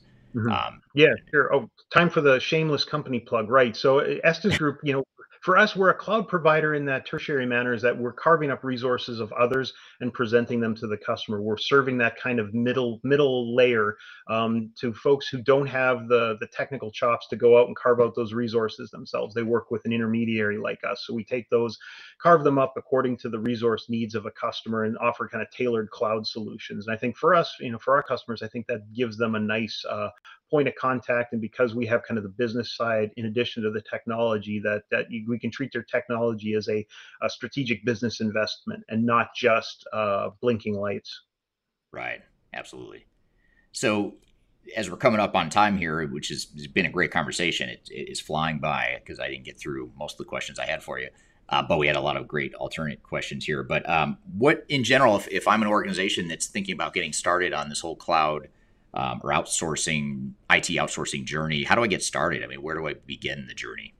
So the idea of dipping your toes in the cloud for me is often kind of delineating internally what are some things that uh, aren't mission critical right now, but would be nice to haves, and trying to figure out if the nice to haves work well. I think backup and disaster recovery is a natural area to do that. If you have on site backups and you'd like to move to an off site backup, that's a great way of trying to enter like the DRaaS field and have that as kind of one of your first steps into a broader cloud solution. And uh, you start to carve out what, what some of those look like. Uh, is endpoint security as a service something that would be better managed outside than inside? I would start with some of those things. If I was just trying to see kind of how does this business model work and does it work well for us? Does the idea, as you'd mentioned, capex versus op, opex, uh, financial accounting, start to see how that hits the general ledger and whether that hits in a way that that you like i would say start with some of those easy handoffs that are are, are the most on the far end of, of things that are outsourceable and i normally see endpoint and, and DRaaS as some of those things and then kind of work your way inward to see from there is there another you know place that you would like to go Yeah. So, in other words, you don't need to go all in on the No. cloud all, all at once, one big bang, rip the band aid off sort of thing. You can kind of ease Yeah. into it. Yeah, this kind of digital transformation can definitely be incremental in nature, and uh, it doesn't have to be an all or nothing kind of proposition. And it, and it isn't for, I would say, any customer that we have. They're all at some place on that on that uh, the number line in terms of how far they've gone. I think that's a, a good thing for someone to understand that you don't have to be giving up the giving away the farm in order to uh, take this on. Right. Okay. Thanks, Brad. That was a great conversation. A lot of good lessons learned. Great to have you on the show again. We've got some uh, debriefs and takeaways that we're going to chat about with Kyler here in just a moment. But first, we'll take a quick break. You're listening to Transformation Ground Control.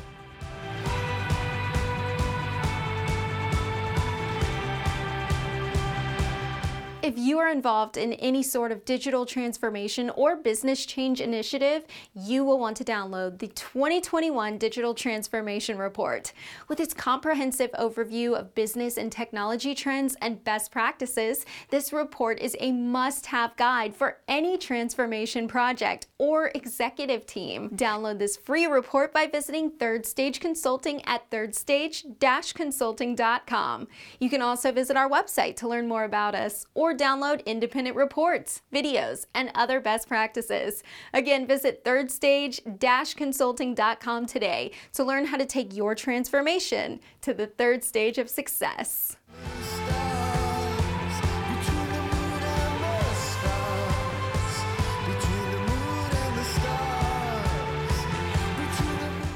Hello, welcome back to Transformation Ground Control, episode number 89, where you can find new episodes of our show every Wednesday. Be sure to check us out on YouTube, LinkedIn, Facebook, Twitter, as well as Apple Podcasts, Google Podcasts, Amazon, Pandora, iHeartRadio, Spotify, etc. Wherever you listen to podcasts, be sure to subscribe to us there or watch us on uh, one of the other platforms as well.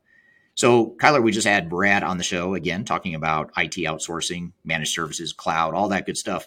What were some of your takeaways and observations from that conversation? Well, first of all, I, I hope that you know he can provide some samples of that amazing sausage that is obviously like in deeply in his lineage.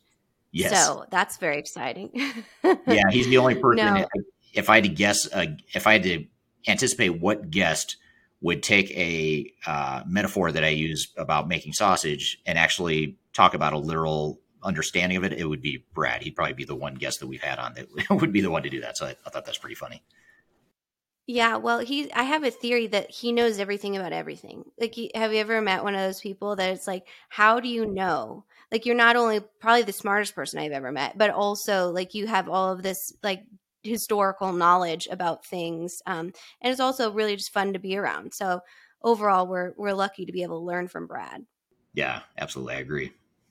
So I, I think he touched on a lot of really interesting things. And what I liked about this conversation is it, it was um, pretty technical when it came into details about the cloud and IT outsource, outsourcing. Um, and I, I wanted to kind of dive into the idea of kind of physical versus, um, you know, SaaS based risks.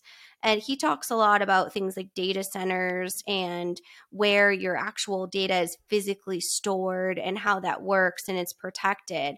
And that's just not, not something that I think a lot of people understand that that cloud still has that need for being able to have those physical components to your cloud based software strategy. Yeah, I, I totally agree. And I, I always forget that too, you know, when we're talking about cloud. Um, and, it, and it reminds me of uh, recently, I went to a big data center for uh, a company that had, that had a cloud uh, managed service hosted data center here in uh, the Denver area, which is where uh, you and I are based close to Denver in Colorado in the United States. But I remember going there and it was really hard to find because it wasn't marked well. The security was super tight, and um, and I got lost trying to find it, which I get lost going anywhere. So it's that's not a uh, that alone doesn't say much. But the fact that even when I got to the right address, it wasn't marked. You had to go through all these hoops to get through security. You know, you really have to lock down kind of the the uh, where you know the physical um, security piece of it, and even just getting around throughout the building was highly secured. So it's not just about securing data, which I think is what most organizations think about. They worry about the hackers and the people from other countries that might be hacking into your trying to hack into your system, and that is a risk. But it's also the physical stuff, whether it's a hurricane or a, uh, a, a weather event that could ruin your data center, or uh, you know, some sort of nefarious actor sneaking into the data center to bring down the systems. Although I have no idea why you'd want to do that, but it could happen. Well, and best of luck to you because I too went to that data center and I was like, "Are we going to prison or are we going to a data center? What What are we doing?" Because That's they're very. Right. I you were there. That's right. Yeah, yeah. We filmed a video there actually. Oh, I'm glad it was so memorable of an experience for you. I was just so enthralled by the security, and then we filmed a really cool video there, and it had yeah. a really cool backdrop. You know, because you could see the yeah. all the servers in the background. It's pretty cool. Yeah, and great video. Um, it was from um, Flexential, which is here, um, but we talked to their CIO about data management. So if you do, you do have more questions, those are available on our YouTube channel. Great conversation um, with with them and and Steve Foster as well, who's one of our business leaders here. Um, but building on that, we kind of talk about, um, and I feel like all of my questions were focused on risks. So there's so many benefits, obviously, in moving to cloud technology, which we even talk through in in our hot topics but just understanding it i feel like is a very complex ordeal. So i want to kind of talk to you about you you and third stage team are an expert in software selection.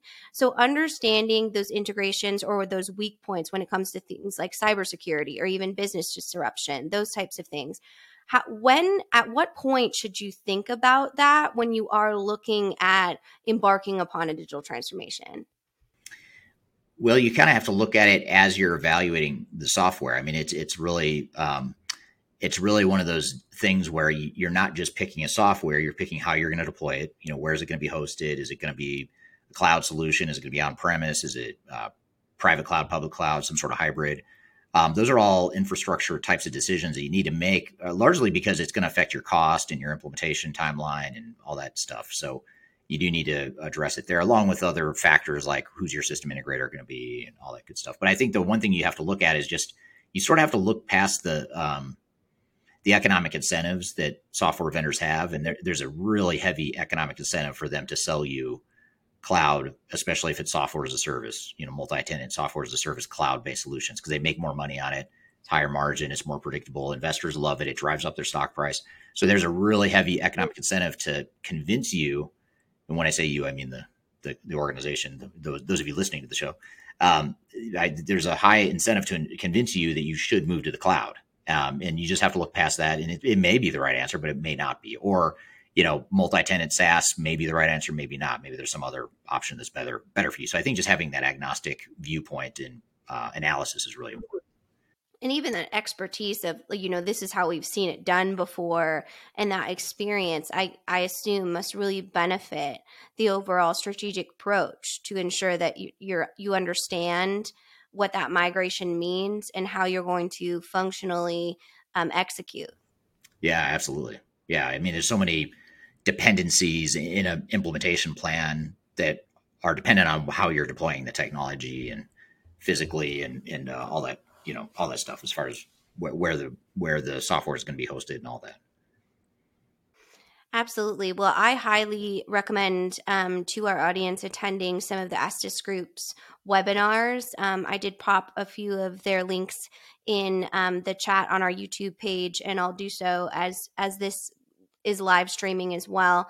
Um, but you just learn a lot from that group and that really technical subject. They do a really good job of kind of putting it in layman's terms so that you're able to understand that use universal language around cloud. Because a lot of times even what we've seen from our clients especially in the medium to small business space that that um, overall bottleneck between communication between system integrator and client they don't understand what they're asking for because who would um, if that's not your day to day opportunity. So a lot of times we come in kind of as a translator, I like to say, and help them understand and and make sure that this investment is uh, is maximizing their business value, so they understand that they're actually getting what they're investing in as far as the software and the new processes um, on that side. So what a great interview, and I think it goes really well with our third segment, which is kind of the basics around software selection and optimizing that process. Yeah, it's a great point. And as we listen to this clip or this presentation of Adam presenting at our recent uh, Stratosphere conference, on our online virtual conference, which you can access at stratosphere2022.com, um, it's interesting, you know, as you think about evaluating potential applications, as, as Adam will talk about, it's also interesting to think of think it think of it through the lens of what we just talked about. You know, how are you going to host it? Where's it going to be hosted? And certainly, you know, as Adam will talk about, certain vendors are more open to multiple deployment options than others. So, for example, if you go with a NetSuite, you know, NetSuite, for example, or Workday, those are software as a service based solutions that were built in the cloud. They're built as software as a service. So that's that's your one option. You have other vendors though that provide on-premise and cloud solutions. You have others that are trying to phase out all their on-prem stuff to go to the cloud. So you just have to understand, you know, what is the roadmap for the type of technology you want to deploy for that specific vendor that you might be uh, evaluating. So to help us unpack all this stuff about so, um, evaluating potential software systems for your business or your organization. We're going to have Adam Cheatham on the show here in just a moment.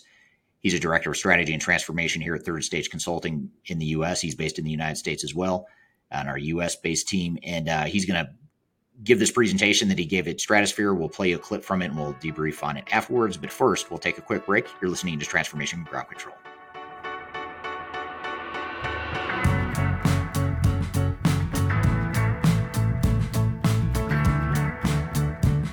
If you are aiming for transformation success, turn to Third Stage Consulting Group. Third Stage's independent and technology agnostic consulting team helps clients define their digital strategies, define their roadmaps, and manage their transformations. With offices in the US, Europe, and Australia, our team helps the world's most forward thinking organizations through their transformation pitfalls and risks. If you are embarking on a digital transformation or business change initiative, contact Third Stage Consulting to see how we can help you reach the third stage of transformation success.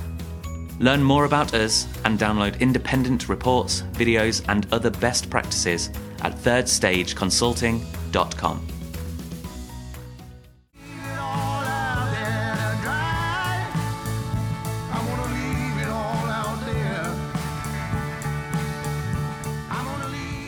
Hello, welcome back to Transformation Ground Control, episode number 89. My name is Eric Kimberling here with Kyler Cheatham, and we're excited to play you this clip from our Stratosphere 2022 conference that we recently hosted. It was an online virtual conference that you can, by the way, access at stratosphere2022.com. We had uh, several different tracks and workshops and speakers in that uh, session, but among those, there's one in particular we want to play for you here today. Uh, partly because it's very relevant to the audience, but also it's just a good it's a good presentation and it's from Adam Cheatham here at Third Stage Consulting, giving a presentation on software selection best practices. So let's roll the presentation with Adam. Give me just a second. I'll get my screen up and running here, and we'll start talking. Can you see this?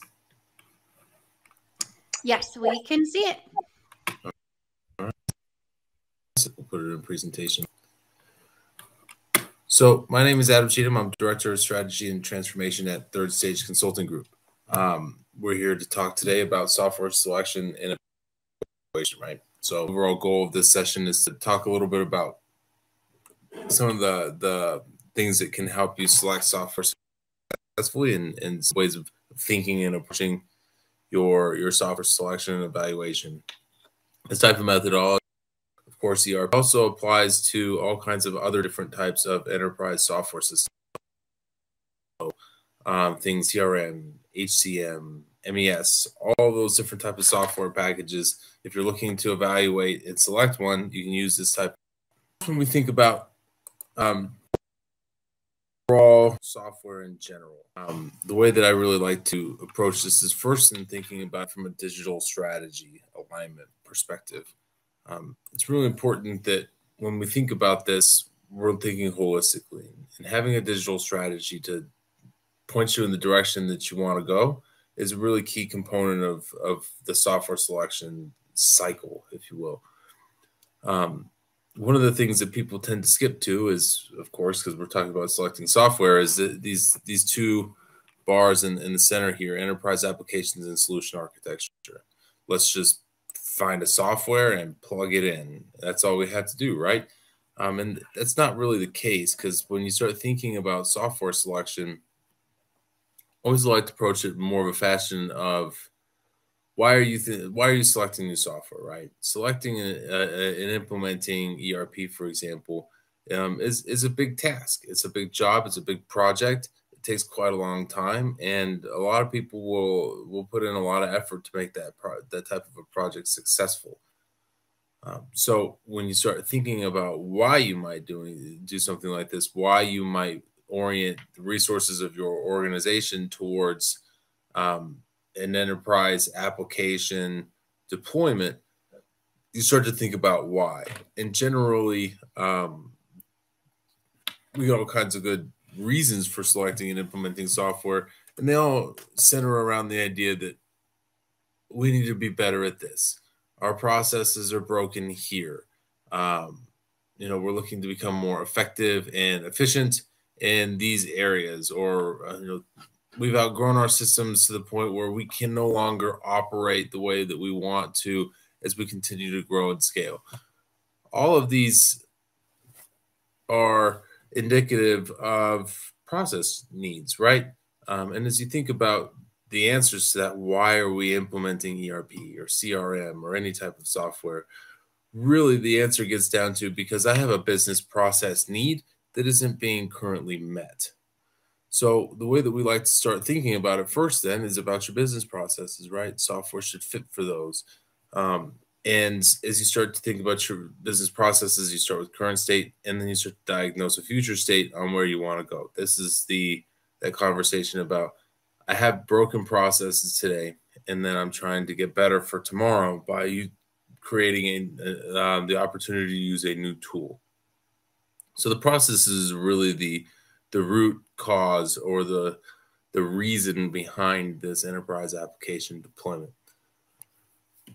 What when you start thinking about improving your processes, then you should start thinking about the people that administer them. Um, what is their what are their thoughts? What are their pain points, and what is their readiness to adopt a new tool? Um, some organizations are, are ready for it. Some people in some organizations are ready for it for sure. Um, they they see the value in in what a new software package can bring.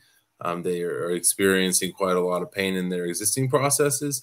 So you have a contingency that is certainly into this idea of uh, implementing a new software package. There are often also others who question the idea like, why would we do something that's difficult? Uh, the, so- the software we have today works just fine.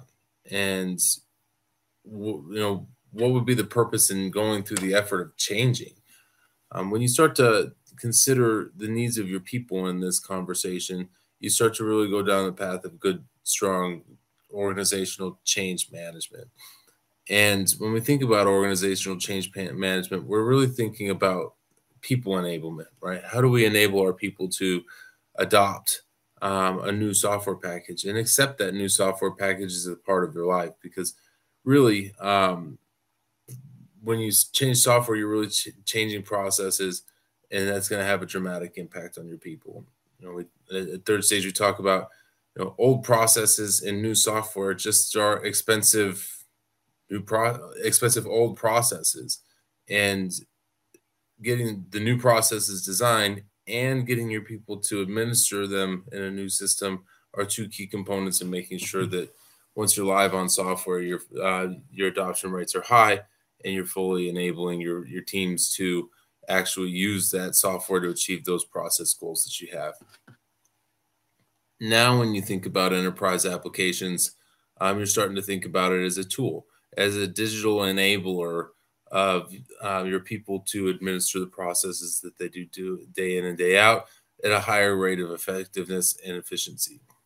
This is really the appropriate re- relationship between the business and technology, um, process, people, and technology. You start with process, you figure and figure out what those are going to be. Then you get your people oriented around what those processes are going to be and what their new tools are going to look like in the future and then you find the right applications for accomplishing those goals.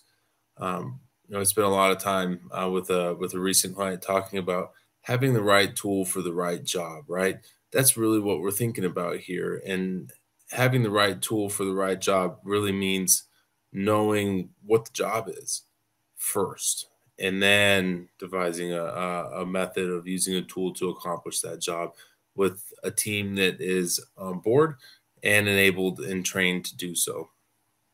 From there, the solution architecture kind of becomes a, um, a conversation of all right, now we know what our, our software is for enabling these process goals we need, our people are ready. Um, now we got to figure out how to deploy this thing and we got to get it onto some type of a platform, whether that's um, whether that's a cloud infrastructure or a, uh, or a software as a service or a hosted on premise. Um, those are all things that are part of your architecture that are going to have an impact there. Um, and you want to consider what the consequences of those types of decisions are, because um, it will have an impact on your on your architecture on the whole. How do you integrate systems that aren't going away? Because um, for the most part, when you implement an enterprise software system, you don't really replace everything with one system. That's pretty uncommon. Um, it's it's more uh, more regular to have uh, even at the ERP level, a number of um, additional applications that want to integrate with the app, whether it's um, an EDI platform or a tax platform or um, an HCM payroll platform. All those things are common integrations that we need to consider. And as we start thinking about architecture and those integrations, we want to start orient our, our minds towards how do we accomplish this task of pulling out the old system or systems and not breaking the new the uh, the ones that will remain uh, and need to be integrated with the new software system. So we want to make sure that we get that right. From there, once you get that real relationship between the uh, process and technology in the right order, and you put it on a platform and, and create integrations that are strong and are um, and data appropriately, business intelligence and, and analytics become an effective window into your business. You start spending a lot less time digging through your data uh, data warehouse, trying to find the data that tells the story that you're trying to tell. Um, you know, you hear the uh, the saying, you know, uh, you can make use statistics to say anything. Um, you can use data to say anything, and if you're a large enough organization, there's a good chance that um, you know, the more digging you do for data, the more you can make it say what you think you want it to. And that's not really an accurate, well, it's not always an accurate view into the actual health and, and functions of your business. When you get your process aligned appropriately in your software, knowing which process is up front and then finding the right software that enables it, business intelligence and analytics become an effective window into your the health of your business because they tell you more effectively what it is you're is, is actually happening out there without you having to dig through you know, tables and tables and lines and lines and lines of data writing all kinds of different types of SQL queries, running table joins and all that stuff to try to create a compelling story. The story is there because it's been created to do that. The last thing that is important about digital strategy in general is to think about it from a uh, perspective of saying if these are the, the work streams that are necessary to consider when you are working through your software evaluation and selection if you let all of these work streams go in the direction that they that they naturally go in by themselves, they will go in different directions. It takes an intent to keep these types of work streams aligned together in a complementary fashion. And that's where project quality assurance and the selection side of things comes together. I like to think of it more as project governance how do I make sure that we are continuing to emphasize the right relationship between our processes and our technology, where our processes become the front end of the selection and the technology becomes the enabler of those processes? We're in the middle of a presentation here with Adam Cheatham talking about software selection best practices. We have a lot more to get to, but first we'll take a quick break. You're listening to Transformation Ground Control.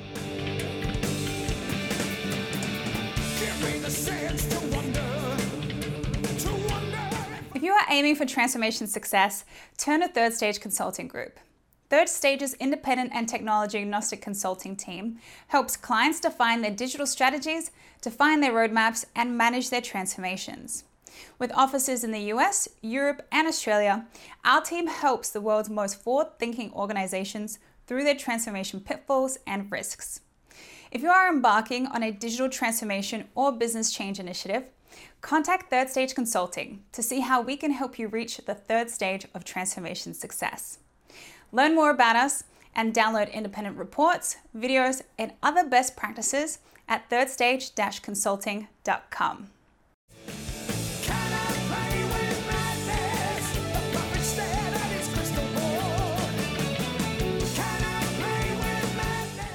Hello, welcome back to Transformation Ground Control, episode number 89. We're here in the middle of a conversation with Adam Cheatham from Third Stage Consulting, talking about software selection best practices. Let's jump back into the conversation. Another key part of how I like to think about software selection is as a part of implementation readiness, right? Um, software selection projects are the type that are designed to create more work, right? I'm going to select a software system so then I can go and implement it um, which is a much larger job for uh, for the organization. So as we think about implementing software in this um, this real strong um, this very large project really that will have an, a strong impact on the organization on the whole we start to think about implementation readiness and at third stage our our overall selection methodology um, is a step by step program that is focused on, of course, selecting software effectively. Um, but I like to think of it as also a part of implementation readiness. Um, as you start to talk about implementing software, uh, you want to get some things right so that you're ready to implement when you when you sign a contract.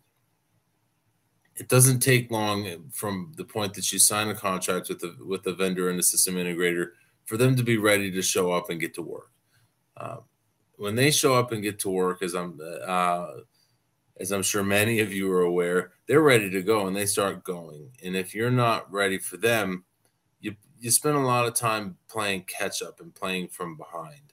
Um, our implementation readiness framework allows us to uh, help our clients and um, in organizations like your guys's to be ready for their implementation um, when they sign that contract. So uh, this is kind of a, a, view of some of that readiness methodology and some of the the very key and important steps to becoming readiness ready for an implementation itself.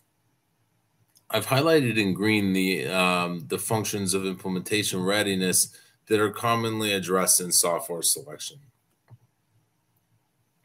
Up front, you have strategic and executive alignment, where there are a number of opportunities for things like executive education. What are what are we doing? What is, uh, for example, what is ERP, um, and what are we going to get out of it? You know, having a, um, executives un- understand what the goal purpose of this is is a, is a key important part of gaining their alignment and putting them in a position to be strong advocates for the implementation as well as strong contributors. Um, we'll talk about what uh, what we do in the selection cycle for executive alignment and things like that. But the overall goal is to think about strategy of what it is this software is supposed to do, and uh, and create a strategy for uh, achieving that, starting with software selection. From a people perspective, like we talked about before, you got uh, uh um, actually let's talk about operational readiness first.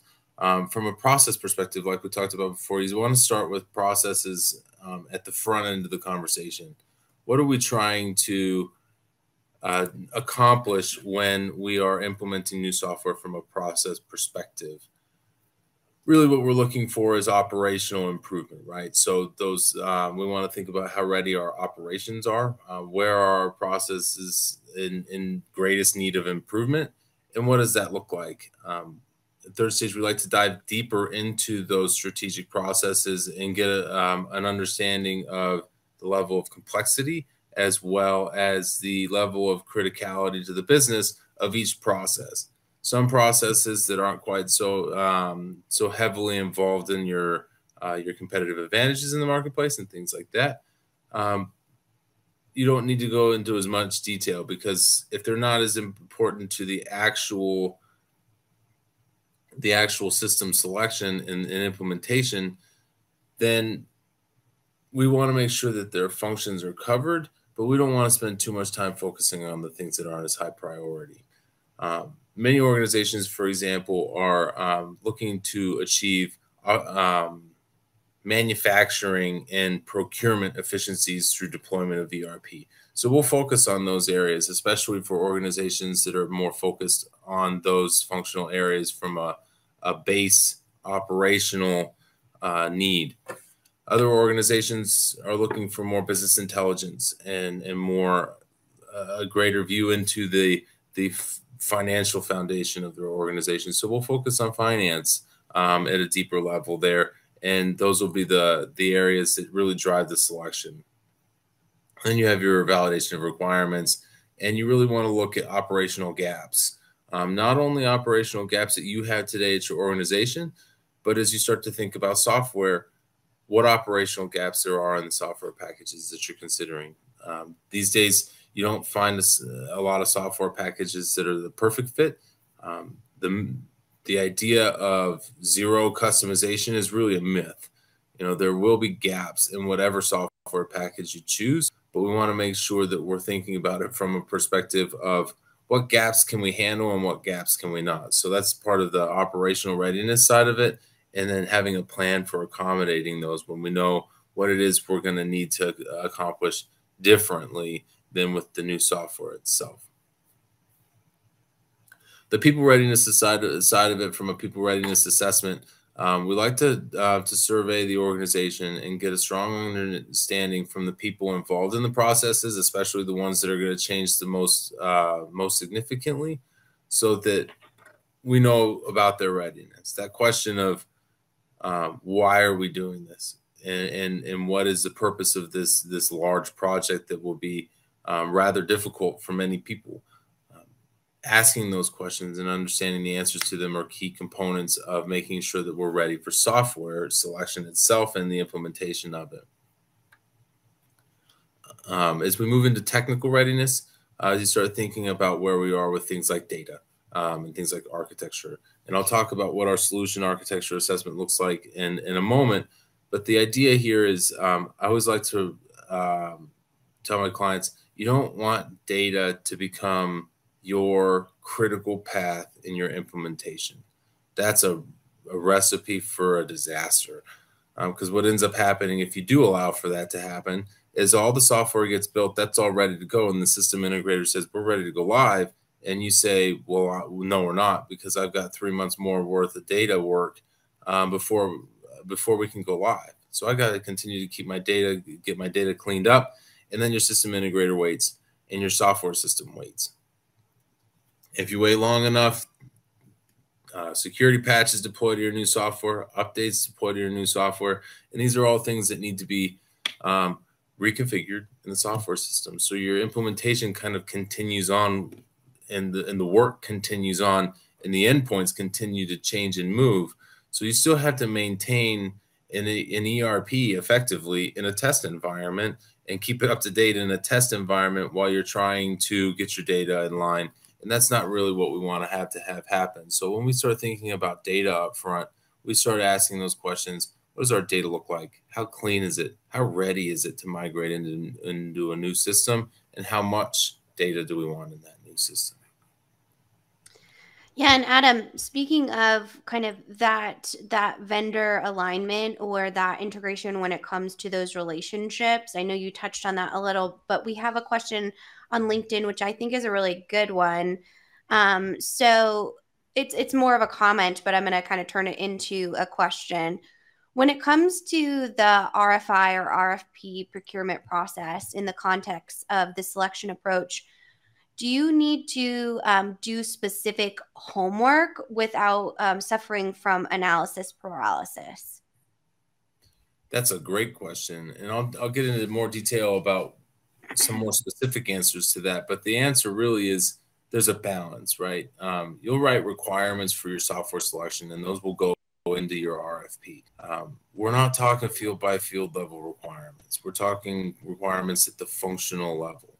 And you want to make sure that you're covering your critical functions, but at the same time, you don't want to spend too much time thinking about um, all the teeny tiny little things that you do once a year, right? Mm-hmm. Um, so if you're focused on the things that you're doing once a year that take five minutes, that's the uh, that's where you start to get into the analysis paralysis type of area but you but you do want to make sure that you have coverage of again those critical and complex areas that are the most unique to your organization. So um, in the RFP itself, you'll want to represent that and make sure that your system integrator um, that you're considering is aligned with what it is you're trying to accomplish and understands your your needs and your requirements at um, at an appropriate level. When you when we start thinking about software development, the purpose of requirements is to um, create the opportunity to devise a specific solution. Um, it's really supposed to drive the the creation of a, of a software solution. At the selection level, it's different.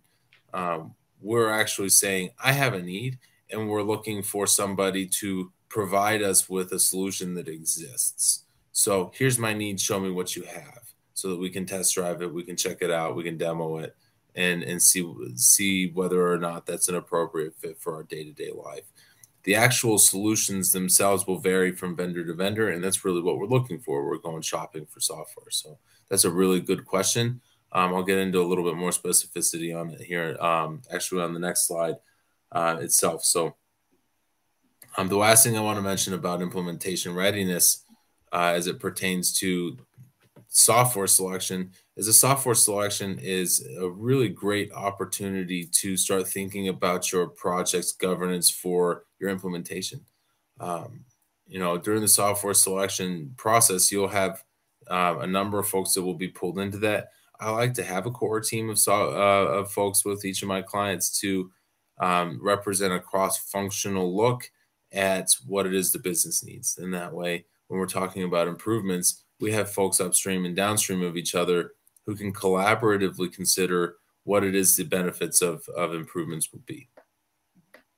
Um, and then ERP and enterprise wide software is really um, oriented towards creating a, a, massive shift in your organization. And it, when you start to change things that dramatically, you start to create risk. And we want to talk about risk early and often so that we can start thinking about how it is we manage it. To continue on to answer some of those additional questions that um, you know, around requirements and those types of things, we'll start thinking a little bit about the actual software selection and evaluation process. Um, on the whole, you have really three chunks of work that go into the software selection itself. You have first and foremost the, the current state side of things. And as you're kicking off your project and get all of your project management uh, chops in place, um, your current state is to talk about what it is we're doing today and how it is we're doing that so that we can target the areas for improvement that we want to. Um, a key component of that, of course, is the executive strategy side of things. When we're considering software as an enabler of the business, um, we want to make sure that we understand not only what the business does well from a competitive advantages in the marketplace perspective, but also the organizational and operational goals of, of the business at the executive level. If we're going to think about software as enabling where it is you want to go in the future, we want to start thinking about what that future looks like. What are what are those goals that we're trying to achieve that we can't today because we don't have the right software package, or that we need to be able to continue to achieve, um, so that when we remove the the old software package and put in a new one, we're not um, we're not losing functionality and we're not losing our ability to operate as a business as who we are. That second row of boxes there is all about devising a future state what am I going to look like in software in the future? And this is where you start thinking about those future state requirements that support that RFI, RFP process. Um, we want to think, um, to a certain extent, we want to think blue sky with this, right? What could be? What are all the great things that we can get out of software, especially when we're thinking about ERP?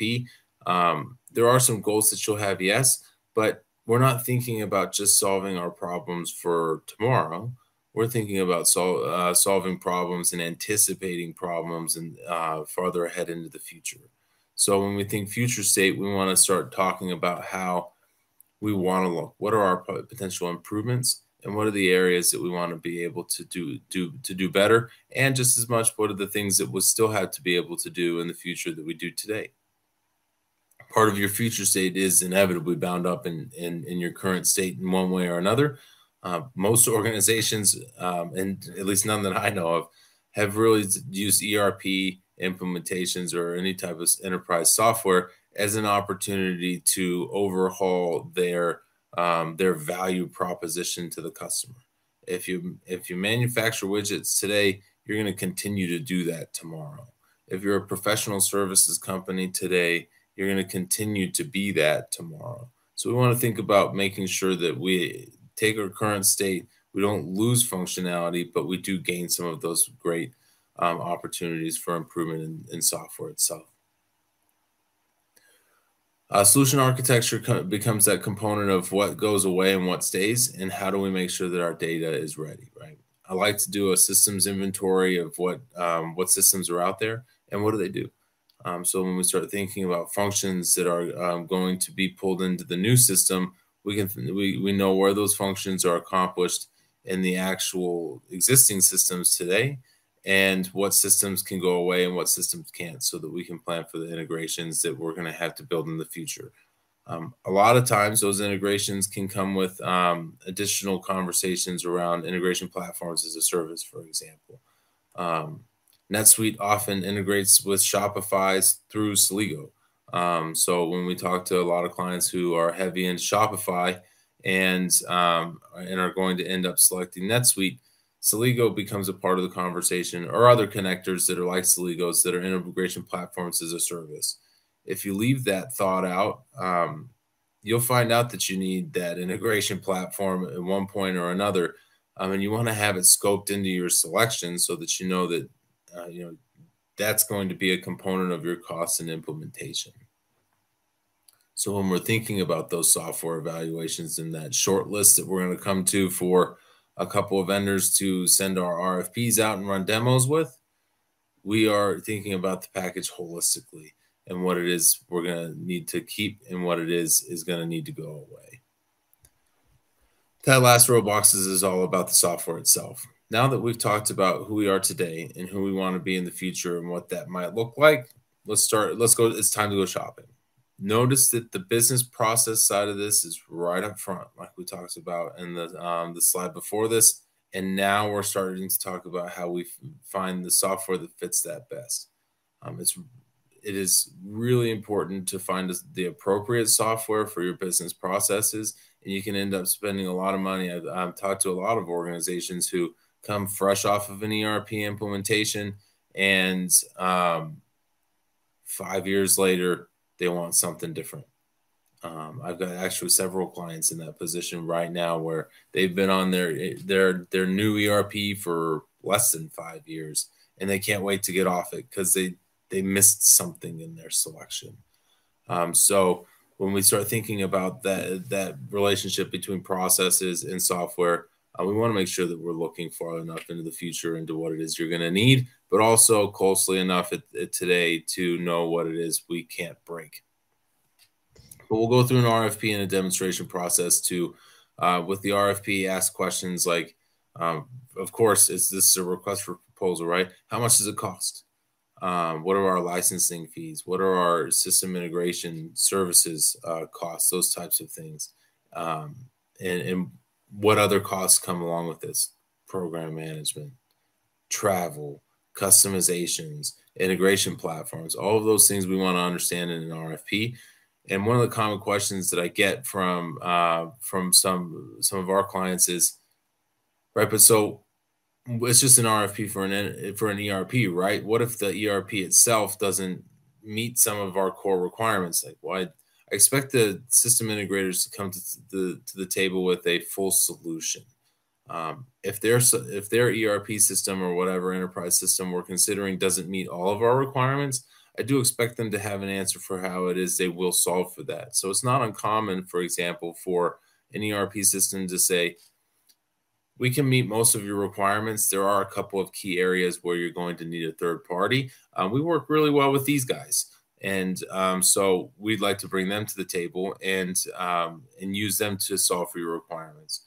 Uh, field service organizations, for example, um, are this is very very common. Not very many ERP systems out there handle field services very well. They just do operations. So there's a bolt on for things like dispatch. Um, you know, and and, and the, the the management of truck rolls and things like that. The RFP is also intended to start thinking about that fit for requirements. Does how does your software and proposed solution fit this requirement? Is it out of the box? Is it configurable? Must it be customized? Um, these are all the, you know the more customization answers you get, the the more difficult of a solution you have on your hands but at the end of the day, we want to be able to consider this within context. Um, overall, what we're looking for is an answer to the question can you do it? Yes or no? That's the, the purpose of the requirements within the RFP. And what that looks like becomes a um, and, and the effectiveness of that, the daily fit, daily life type of use, um, comes from the demonstrations uh, itself. So um, the demos give us that view of how well do you do it. Um, and this is where when you get that that level of requirements right, um, oh, when you get that level of requirements right uh, in the software uh, evaluation process up front, future state requirement um, documentation, you give the, the vendors an opportunity to say, I see your needs, and this is how our software system does that. And when you have a good uh, comparison there that's well scripted based on your requirements, that answer to how well can you fit our needs and uh, our daily needs as an organization really starts to come out. So this creates a lot of different variables for how it is we compare software systems, and the selection uh, kind of comes out of that itself. And comparing how well do you do it? Can you do it? Yes or no? How much does it cost? How long is it going to take? And all of those things. Those are areas that we use to create um, a recommendation for software selection. Before we move on, Adam, I want to get to this great question from Mark on LinkedIn. Um, so, how do you evaluate conflicting preferences for different software solutions in a way that doesn't come down to they who shout the loudest? So, for example, if you want, um, you know, a finance solution wants one thing, but warehouse wants a completely different solution. How do, how do you manage to that conversation? Um, there are two parts of that. Um, the first part is having a good cross-functional uh, team, that core team that I talked about that you could use for implementation as well, um, with uh, involved in your system selection process and then the requirements gathering process.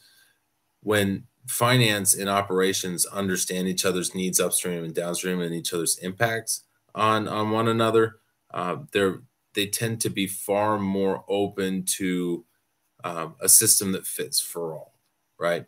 Um, it's not uncommon for us, for example, to find in our requirements workshops that we have clients who uh, have these aha moments where they say, I didn't realize that what I do really causes you that many problems. That's a point of the process workshops where you're starting to identify pain points. And those types of moments are, are, really important ones where somebody says, I mean, you're really only saving me 10 minutes a day. And and they go, right, but that takes me three hours to do that. Said, well, then forget it. Don't don't worry about that. We'll find another way of doing it in the new system. You have a collaborative conversation. Um, the second part of, of making sure that you get that uh, conversation right um, to eliminate the just solving the needs of the people who shout the loudest um, is having that strategic alignment up front. What are our priorities here? And um, at the executive level, what are we trying to accomplish? Then, when you sit down and say, negotiate, uh, not negotiations, excuse me, finance and operations disagree on software package. And somebody has said right well our purpose here is to really create operational efficiencies on the shop floor so that we can really dig into making sure that um, our production planning and our, our demand planning are well synced. Um, that's not really a finance conversation. And if finance's solution is going to provide less of that dynamic nature between the master production schedule and the um, materials requirements planning, it enables you to use your strategy and your executive goals as that lens for how do we compare these packages and how do we select the one that best fits our needs. So hopefully that's a good um, a good response for you on that. Um, I'd love to know what you think about uh, about this when you start thinking about um, executives that have bias too. I'm curious how many mm. of you guys have seen that because um, sometimes we we have executives that say, "Well, you know, this is the software solution that I want, and that's what I'm going to stick with." Um, and sometimes they're in the driver's seat and they're the sponsor. Other times they're an outside influencer on the steering committee, and um, those type of biases are, are things that we um, commonly confront um, and, and commonly help our clients to uh, to see their way through. We're in the middle of a presentation here with Adam Cheatham talking about software selection best practices. We have a lot more to get to, but first, we'll take a quick break. You're listening to Transformation Ground Control.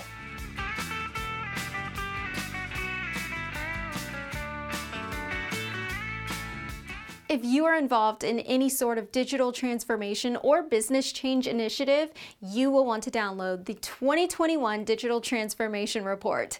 With its comprehensive overview of business and technology trends and best practices, this report is a must-have guide for any transformation project or executive team. Download this free report by visiting Third Stage Consulting at thirdstage-consulting.com. You can also visit our website to learn more about us or download independent reports, videos, and other best practices. Again, visit thirdstage-consulting.com today to learn how to take your transformation to the third stage of success.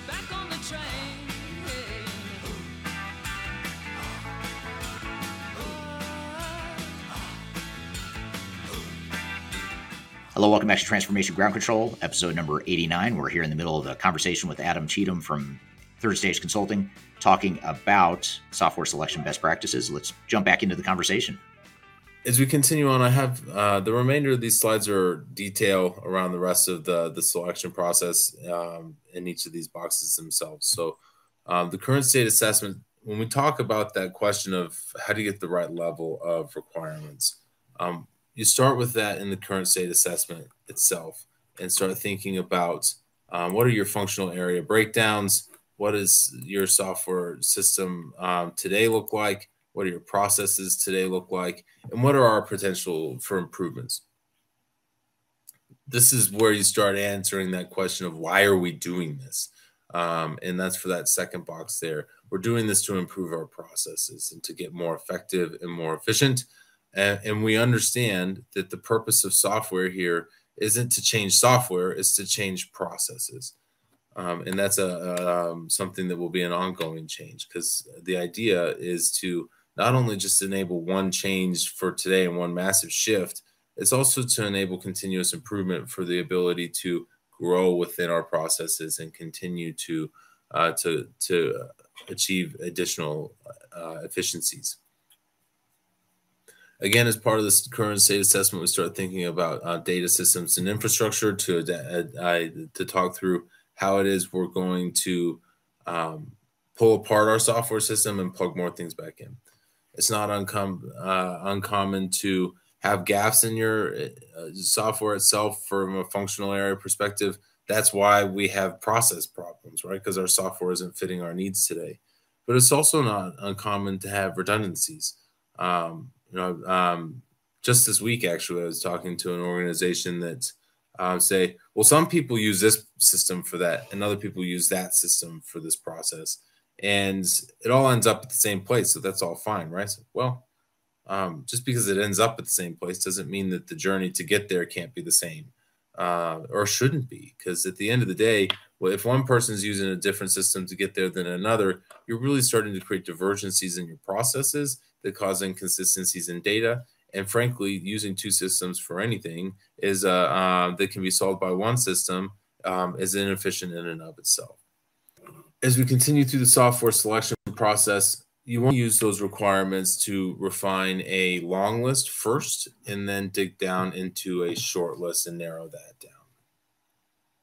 Um, like I said, the, the long list um, starts to create uh, an evaluation of software packages that could fit your requirements needs from a, um, from a very, very high level.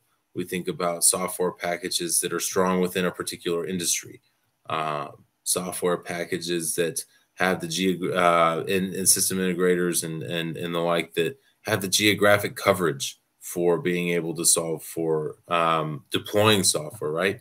If you're just a, um, if you operate one location that runs warehousing, manufacturing, finance headquarters all in one spot, that's a simpler look than if you have um, multiple different uh, headquarters in different countries across across the world. So you want to make sure that you're thinking about how it is you handle some of those key requirements at a high level that are um, specific indicators of how uh, a software system needs to be large enough or small enough to handle your your needs dynamically.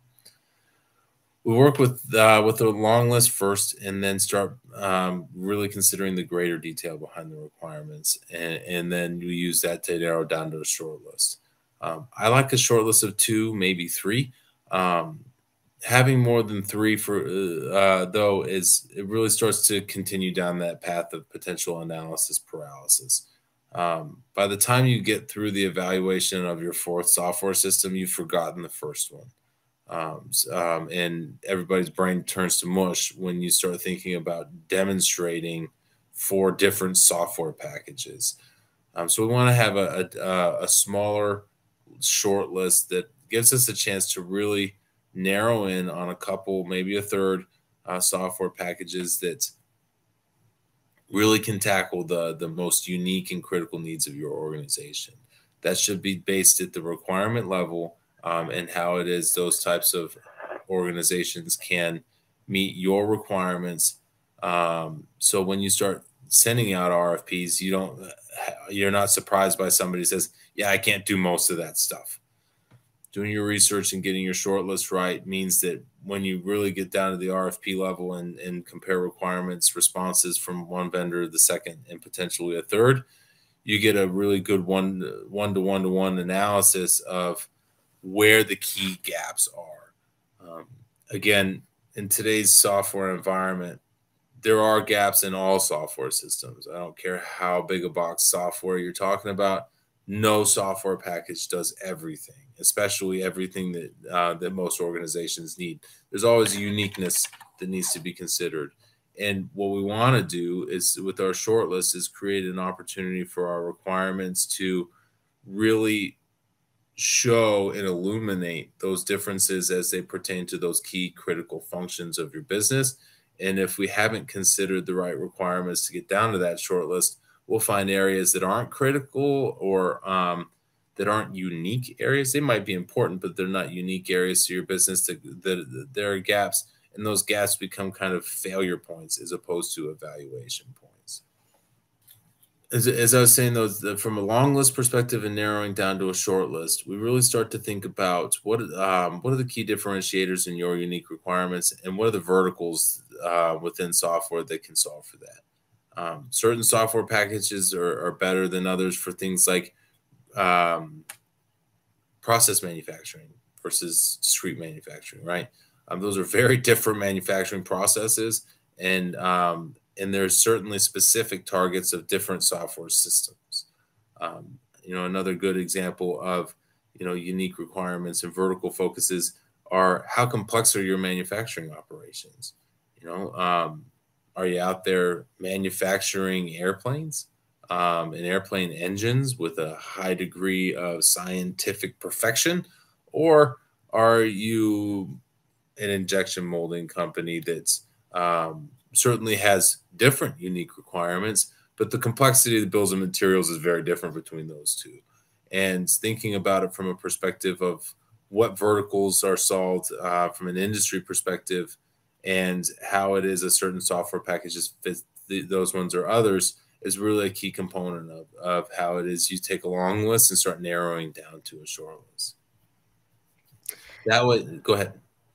I was just going to say we have a question that I think fits right into what you're talking about here. So, mm-hmm. what is the um, the indicators that you're looking at a full on ERP suite solution versus a best of breed solution, and where does mm-hmm. that fit, or where do you find that out in the software evaluation process? That's actually uh, a really good question, and the answer really is I, I can actually answer that. I keep hitting my mouth. Sorry about that. Um, I can really answer that question for you right now. To a certain extent, you're going to end up in a best of breed scenario. Um, it is exceedingly uncommon to replace every single software that you have today with one. Um, so you got to think about integrations to a certain extent. Now, that doesn't mean that everybody ends up with a different ERP, CRM, HCM, MES, and um, advanced warehousing packages all bolted together from different organizations. When you think about best of breed, you want to think about what your requirements are and how and, and what your areas of greatest need are and where you're the most sophisticated. Um, the way I like to consider it is first, let's look at what we can get out of ERP. And then let's look at our areas that are most, uh, our functional areas that are the most sophisticated and complex. And let's find out whether or not those are going to drive the need for more advanced software or more uh, specifically catered software? Um, are you in an industry that requires a specific type of solution? Um, you know, a lot of distribution organizations, for example, um, that are that are focused on uh, drop shipping and things like that, can be rather sophisticated with things like voice picking and um, all kinds of pick towers and the, uh, um, different types of ways of managing their warehouse. And in those scenarios, uh, we may find, and we often do, that while the core ERP itself serves most of the needs, there's an advanced need in that warehousing area that leads us to uh, to say you have more to consider here. You might uh, think about an advanced warehousing solution as well. Um, part of that comes out when you write all of your requirements and start looking at what functional areas have the strongest fit for which software um, and in what areas are significant gaps. Um, so that's that's that's one way of approaching it. Other ways of approaching it are kind of based on what type of a business are you? What types of verticals are you involved in? Um, and what types of um, complexities are within your business. If you have for example um, a series of very different um, uh, uh, business units, for example. Let's say, um, what's a good example? Um, I I have a client who has two different types of products. Uh, one of them is they do manufacturing, and they do manufacturing for specific um, a specific type of um, of equipment. Um, they also have uh, a services line for um, installing that equipment and setting it up and all those types of things. The needs of those two types of business lines are very different. Um, so you may consider that one of those um, is going to get an ERP that handles the manufacturing, and then we're going to tackle the professional services side of it with a bolt-on, with a best of breed application. So that's another example of what that looks like. So um, the diversity of your your uh, your business lines and, and, and product lines is, is a part of that. The um, complexity of your organization, specifically as it pertains to um, individual functional areas will drive some of that. Um, but at the same time, some of your ge- general operations will will um, dictate at least a little bit of of uh, best of breed solution on the whole. Most ERP packages won't do EDI by themselves. For example, you end up with a bolt-on for that. Most ERP packages won't do sales tax either. You end up with a bolt-on for that. Um, payroll, another good thing that always ends up outside of core ERP. These are all bolt-ons um, common bolt-ons, but that does create the um, a best of breed environment that um, the extent of how um, how complex your best of breed environment is and what the what needs are, are, are met by it, um, driven through the requirements. But I think a key part of that is really that when we put out RFPs and RFIs, we send all of the requirements. We don't say, well, you know, I think we're probably going to end up with a best of breed solution because, uh, for for warehousing um, or for um, an MES bolt on. Um, so we're going to leave those requirements out of this. Let's not make that assumption because when you think about those requirements, uh, we want to start thinking about how it is we look at the uh, consolidated solution. The vendor may tell you that they can meet all those requirements out of the box within their their ERP, and you might be pleasantly surprised by that. Um, on the flip side, they may also come to the table and say, yeah, you know what? Those are pretty special and unique requirements. And we do have a great partner that we have a, um, a strong integration with. Um, they might not be the software that you would select independently if you selected one software system based on about your best of breed needs for a certain functional area but that the strength of an integration can really um, can really go a long way uh, for saying our ERP integrates really well with this um, advanced warehousing system. Um, others are maybe more challenging. So when we think about how it is that integration comes together, we want to consider that. I know I'm running out of time here, so I'm gonna gonna keep going, but feel free to continue asking questions. Um, overall, when we think about narrowing in on an individual software, we have a lot of different types of ways looking at this, and we start to think about how it is we engage with vendors. Um, a, a, couple of things that are key to this is first and foremost, you want to have really strong demonstration scripts. That's the most important part of the demo process is having demonstration scripts that represent your day-to-day needs clearly in a scenario-based fashion then that way you're asking the vendors to show me how you solve for my day-to-day needs. Um, and yeah sure we'd love to see your bells and whistles and all the wonderful things that you love to sell but i still need to know where you work and where you don't so that i can use those both as key components of the, the evaluation itself. Um, we do like on-site demonstrations because there's a lot that's to be gained from seeing it but remote demonstrations can be effective as well. Um, as you engage with your vendor through demonstrations and RFPs, you want to start to consider uh, that scripting as a key component of it, and, and making sure that that's tightly uh, tightly oriented towards your project needs. The purpose of a software selection at the end of the day is to create an, a variety of variables that tell us which software systems are best fits for your organization or another. Um, proposal analysis, demonstrations analysis, and things like that um, really a key component of it. Um, with the proposal analysis, asking the um, can you do it yes or no? Then demonstration analysis, how well do you do it? Um, we always recommend business case analysis. Um, I like a total cost of ownership over five years that considers what are the license fees up front, what are the continuing and ongoing license fees, and what are the costs of implementation services. Those are three key components of that. But you may also consider what are the costs of uh, integrations, what are the costs of anything else that is going to be necessary to support this? Um, what are your project management needs from a PMO perspective? Um, and then just as much, there's it's also important to think about what are the costs that, that are going away too, because you want to make sure that you measure that. Um, I also like to think about reference calls and visits uh, for software selection in the lens of not asking your vendor to provide a reference that says, "Hey, your software works," because they're going to find somebody, right? That's every software package works for somebody somewhere. Um, what we're looking for in reference calls and visits is how did that vendor handle your challenges in implementation? Uh, when you really got to that point where um, finance is screaming the loudest about what they think they need, um, how to in, in operations, which was a higher priority, really is getting steamrolled. Um, how did your system integrator help you through that in your implementation? Those are the types of questions that I think are more helpful in understanding what it is we're getting into. So, um, on the whole, once you know who you're going to select, you want to think about having um, uh, negotiations with them that creates a uh, a really strong long term relationship, right?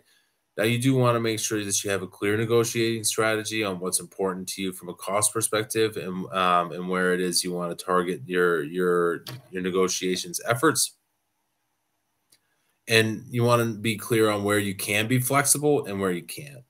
Um, overall, um, you also want to think about how many users you have today and some of these other things that are on this slide. Um, I think that the most important component of this is um, going to be a negotiation for implementation services and relationship management is a key component of, of this conversation. Um, not everybody realizes that when your system integrator says, here is your scope of work and here's our master services agreement, um, those are negotiable. You know, um, you know, it's, we're not talking just about negotiating software prices. We're, we're talking about negotiating terms and conditions and things like that. Um, in our expert witness program, we find that uh, failures in negotiations on terms and conditions and creating clarity within the statements of work um, can really be a key um, key component of how it is you draw uh, up your implementation and what the support for that looks like on your side and the vendor side. And in um, in a lot of our expert witness cases, we find that the ones that didn't consider um, negotiating their project plan, for example, are the ones that are that, that struggled the most with their implementation um, as it pertains to trying to figure out how it is that moves along. Uh, here are a couple of additional key thoughts on um, best practice, right? So um, I'll highlight a couple of these um, right there in the middle. Nothing can please anybody. Address your needs, but understand that there is going to be a degree of um, business change, right? That's the purpose here. We're not looking to take our old processes and codify them in an expensive new system. We might as well keep our green screen if that's what we're going to do.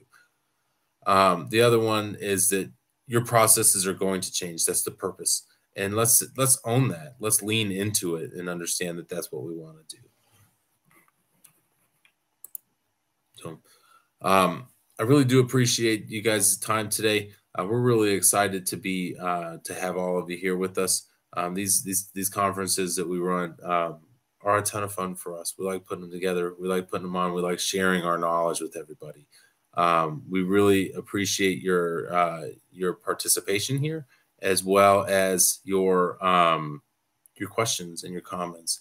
Uh, thanks for joining us today. Uh, hope hopefully hear from you at some point um, on how it is we can help you solve some of your selection and implementation challenges. Um, I do see here real quick before I, I, jump. As a nonprofit organization, one of the challenges of our digital transformation journey is not finding best breed applications that fit a good extent of the core needs. That's actually um, nonprofit organizations are really a lot like um, field service organizations in that there's a core function in the middle of there from an ERP perspective, but there are other outside needs that aren't commonly handled well. Things like project accounting. Um, when you're thinking about uh, donations and government grants and having to be able to report back on what it is, uh, where it is every dollar went, because some dollars are allowed to be spent, or some euros um, or whatever currency you use um, is allowed to be spent for certain functions, but not others.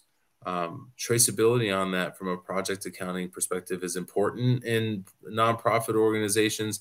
And you may find that um, you have a core ERP that handles basic needs, um, and then some type of a bolt on that helps with that project accounting side of things. So it, it really is uh, nonprofit organizations are on that list of um, of ones that uh, more frequently end up in a best of breed environment because their their needs are more unique than the general core software systems are, are um, accustomed to being able to handle. So, yeah, and I think that's a, a great kind of overall thesis of this conversation is the the ability to find out which software solution meets your business needs. Really as we've been talking about kind of our example around uh, the house analogy right? Reaching out to that expert that contractor that advisor even just to just have an informal conversation because there's so many options in the marketplace. Um, and then also i'll just um, let you know on the nonprofit side um, adam did a video on our youtube channel um, as well on nonprofit opportunities that we've worked with when it comes to software selection. So definitely go check that out. Um, software selection is something we have probably the most content around. Um, it is really our wheelhouse and our number one recommendation all the time is there's no cookie cutter template there's no um, and if someone hands you that you should throw it back in their face because there's no way to really address the needs of the organization without really understanding it so Thank you so much, Adam, for joining us today. All right. Thanks, Adam. Great conversation. Thank you for allowing us to replay that presentation for you from our Stratosphere conference. And again, go to stratosphere2022.com if you'd like to see other workshops, other presentations, and sessions that were presented during that online event. So we're going to take a quick break. When we come back, though, we're going to debrief and talk about some of the lessons and themes from that presentation. You're listening to Transformation Ground Control. We'll be right back.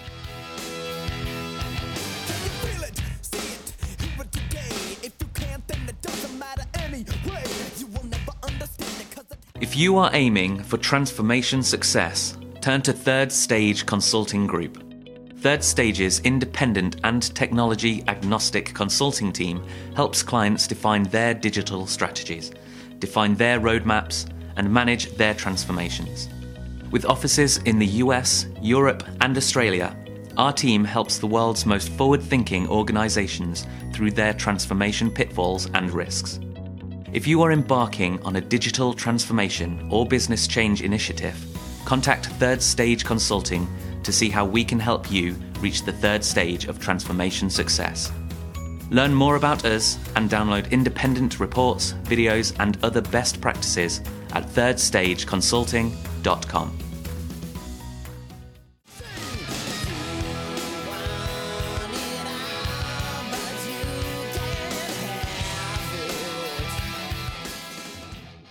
Hello, welcome back to Transformation Ground Control, episode number 89. I'm here with Kyler talking about this presentation we just heard from Adam Cheatham talking about software selection best practices.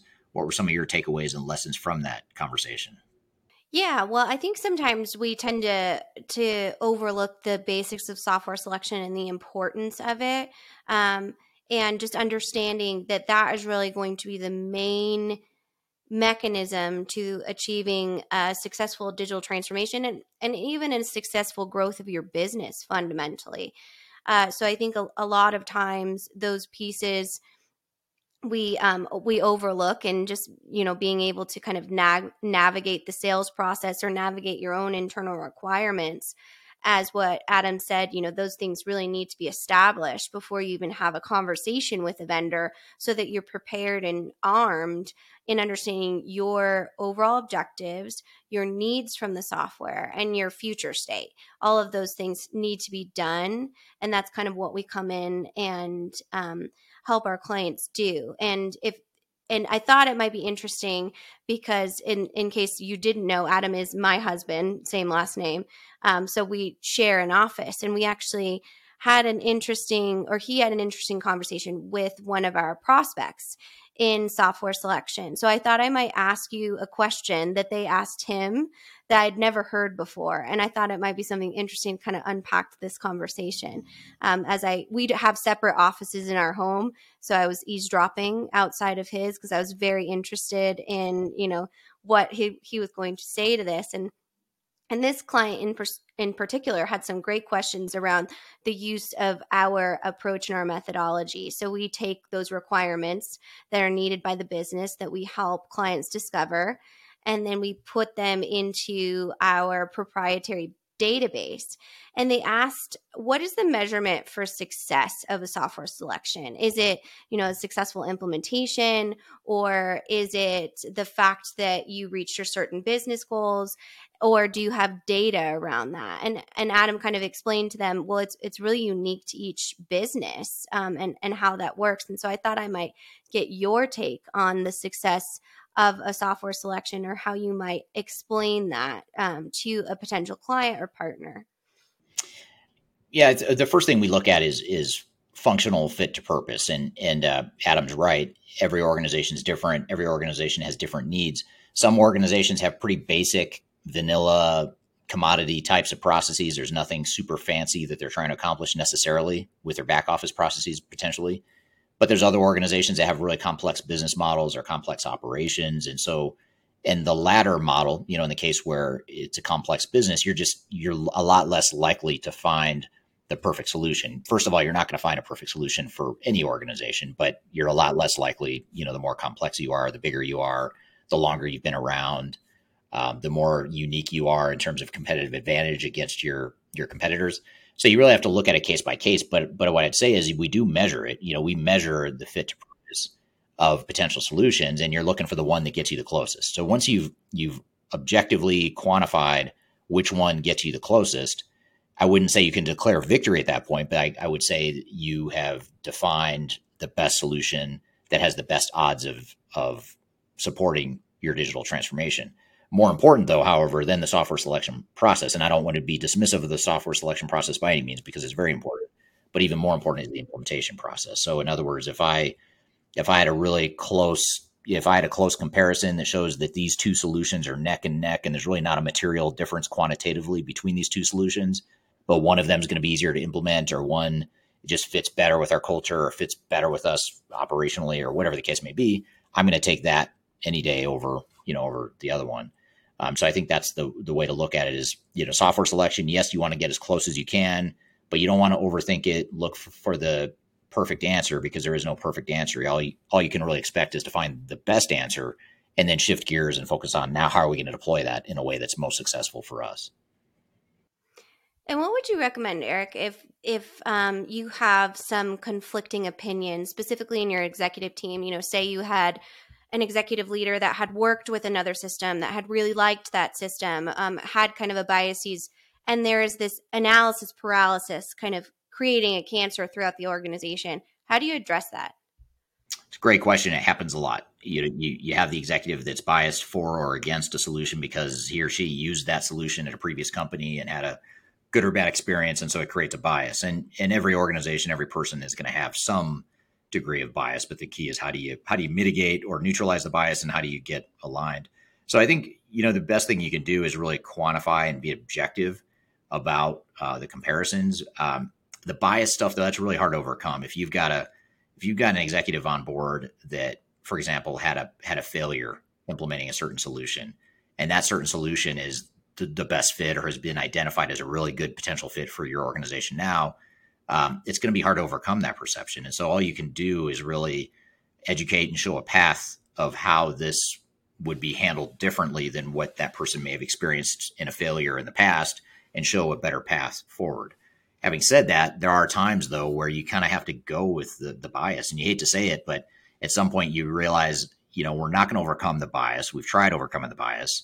Um, as long as the bias isn't leading us into a really bad decision. If it's a pretty good decision, but maybe not the ideal situation, but but you at least get some buy-in and support, even if it is biased. At least you're getting some head or some tailwinds to support the decision. Sometimes you've got to ride that and say, okay, well, we're going to go that direction, and now we're going to really focus on making sure we implement well.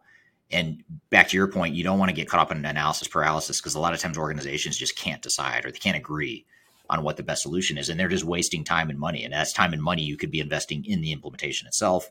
But instead, they, you know, spend more time and money than they should, or they just never get to a decision, which is even worse in many cases. So those are some of the ways to think about it. Yeah, absolutely. And I, I think that's a really refreshing point, um, and a, a, great kind of message of what third stage does is just that that honesty of saying, you know, solution A might be the ideal scenario, but you have support for solution B that is still a very good option. It's almost like, um, you know, we needed a, a third car here in our family uh, to be able to support all of the things that we go to. My husband, Adam, loves Jeeps, obsessed with Jeeps, even to like an unhealthy level. We go to the Jeep club. We, I really thought we could use a different vehicle that could fit all of our stuff. We have a two year old and a three year old. There's a lot of, of maintenance and two big dogs. But at the end of the day, he wanted this brand. That was something that that was really important to him. We needed a car, so did I think maybe we could have done a different solution um, to to achieve our goals? Yes, but at the end of the day, this was something that made the best sense for everyone kind of involved, and I think that is true for an organization as well. Right. Every, every organization needs to go with their Jeep instincts if that's what they what they've got. And our job is to say, hey, if it's a really bad fit, well, that's our job as consultants to say, okay, that could work, or no, that's a terrible idea. And even though you've got support for this terrible idea, you, you still don't want to do it. So you see both, but um, you know, and that's part of the role we play when helping our clients through that. Absolutely, and that use of that database um, in in saying real data and taking all biases around it, and actually leveraging the technology to say this is what you need, this is the match, and this is our our best recommendation. But overall, we're here to support the organization's success as a whole, and software selection is is just a piece of that. Yeah, absolutely, very true. Well, good stuff. Well, I think it's uh, a great conversation, a great place to leave it. Um, obviously, software selection is an important first step in the digital transformation journey. So, if you have questions about that, feel free to reach out to us. That's something we we do quite frequently with our clients is helping them select the right software, helping them define the right digital strategy to deploy that technology, and ultimately helping them through the whole journey. So, feel free to reach out at any point if you want to chat about how Third Stage can help you uh, with that that transformation process. So, all that being said, I want to thank you, Kyler. Great episode again. Thank you for being here, and uh, thank you to our guests, uh, Brad Feeks and Adam Cheatham for providing additional commentary and, and analysis in the show. Be sure to check out new episodes every Wednesday on YouTube, LinkedIn, Facebook, and Twitter. You can also go back and find all 87 or 88 episodes before this one um, on those same outlets as well. And you can also find us on all of the audio podcast platforms or most of the leading audio podcast platforms, I should say. Be sure to search for us there. It's called Transformation Ground Control. So thank you for listening. We hope you have a great week, and we'll see you next week on Transformation Ground Control. Take care.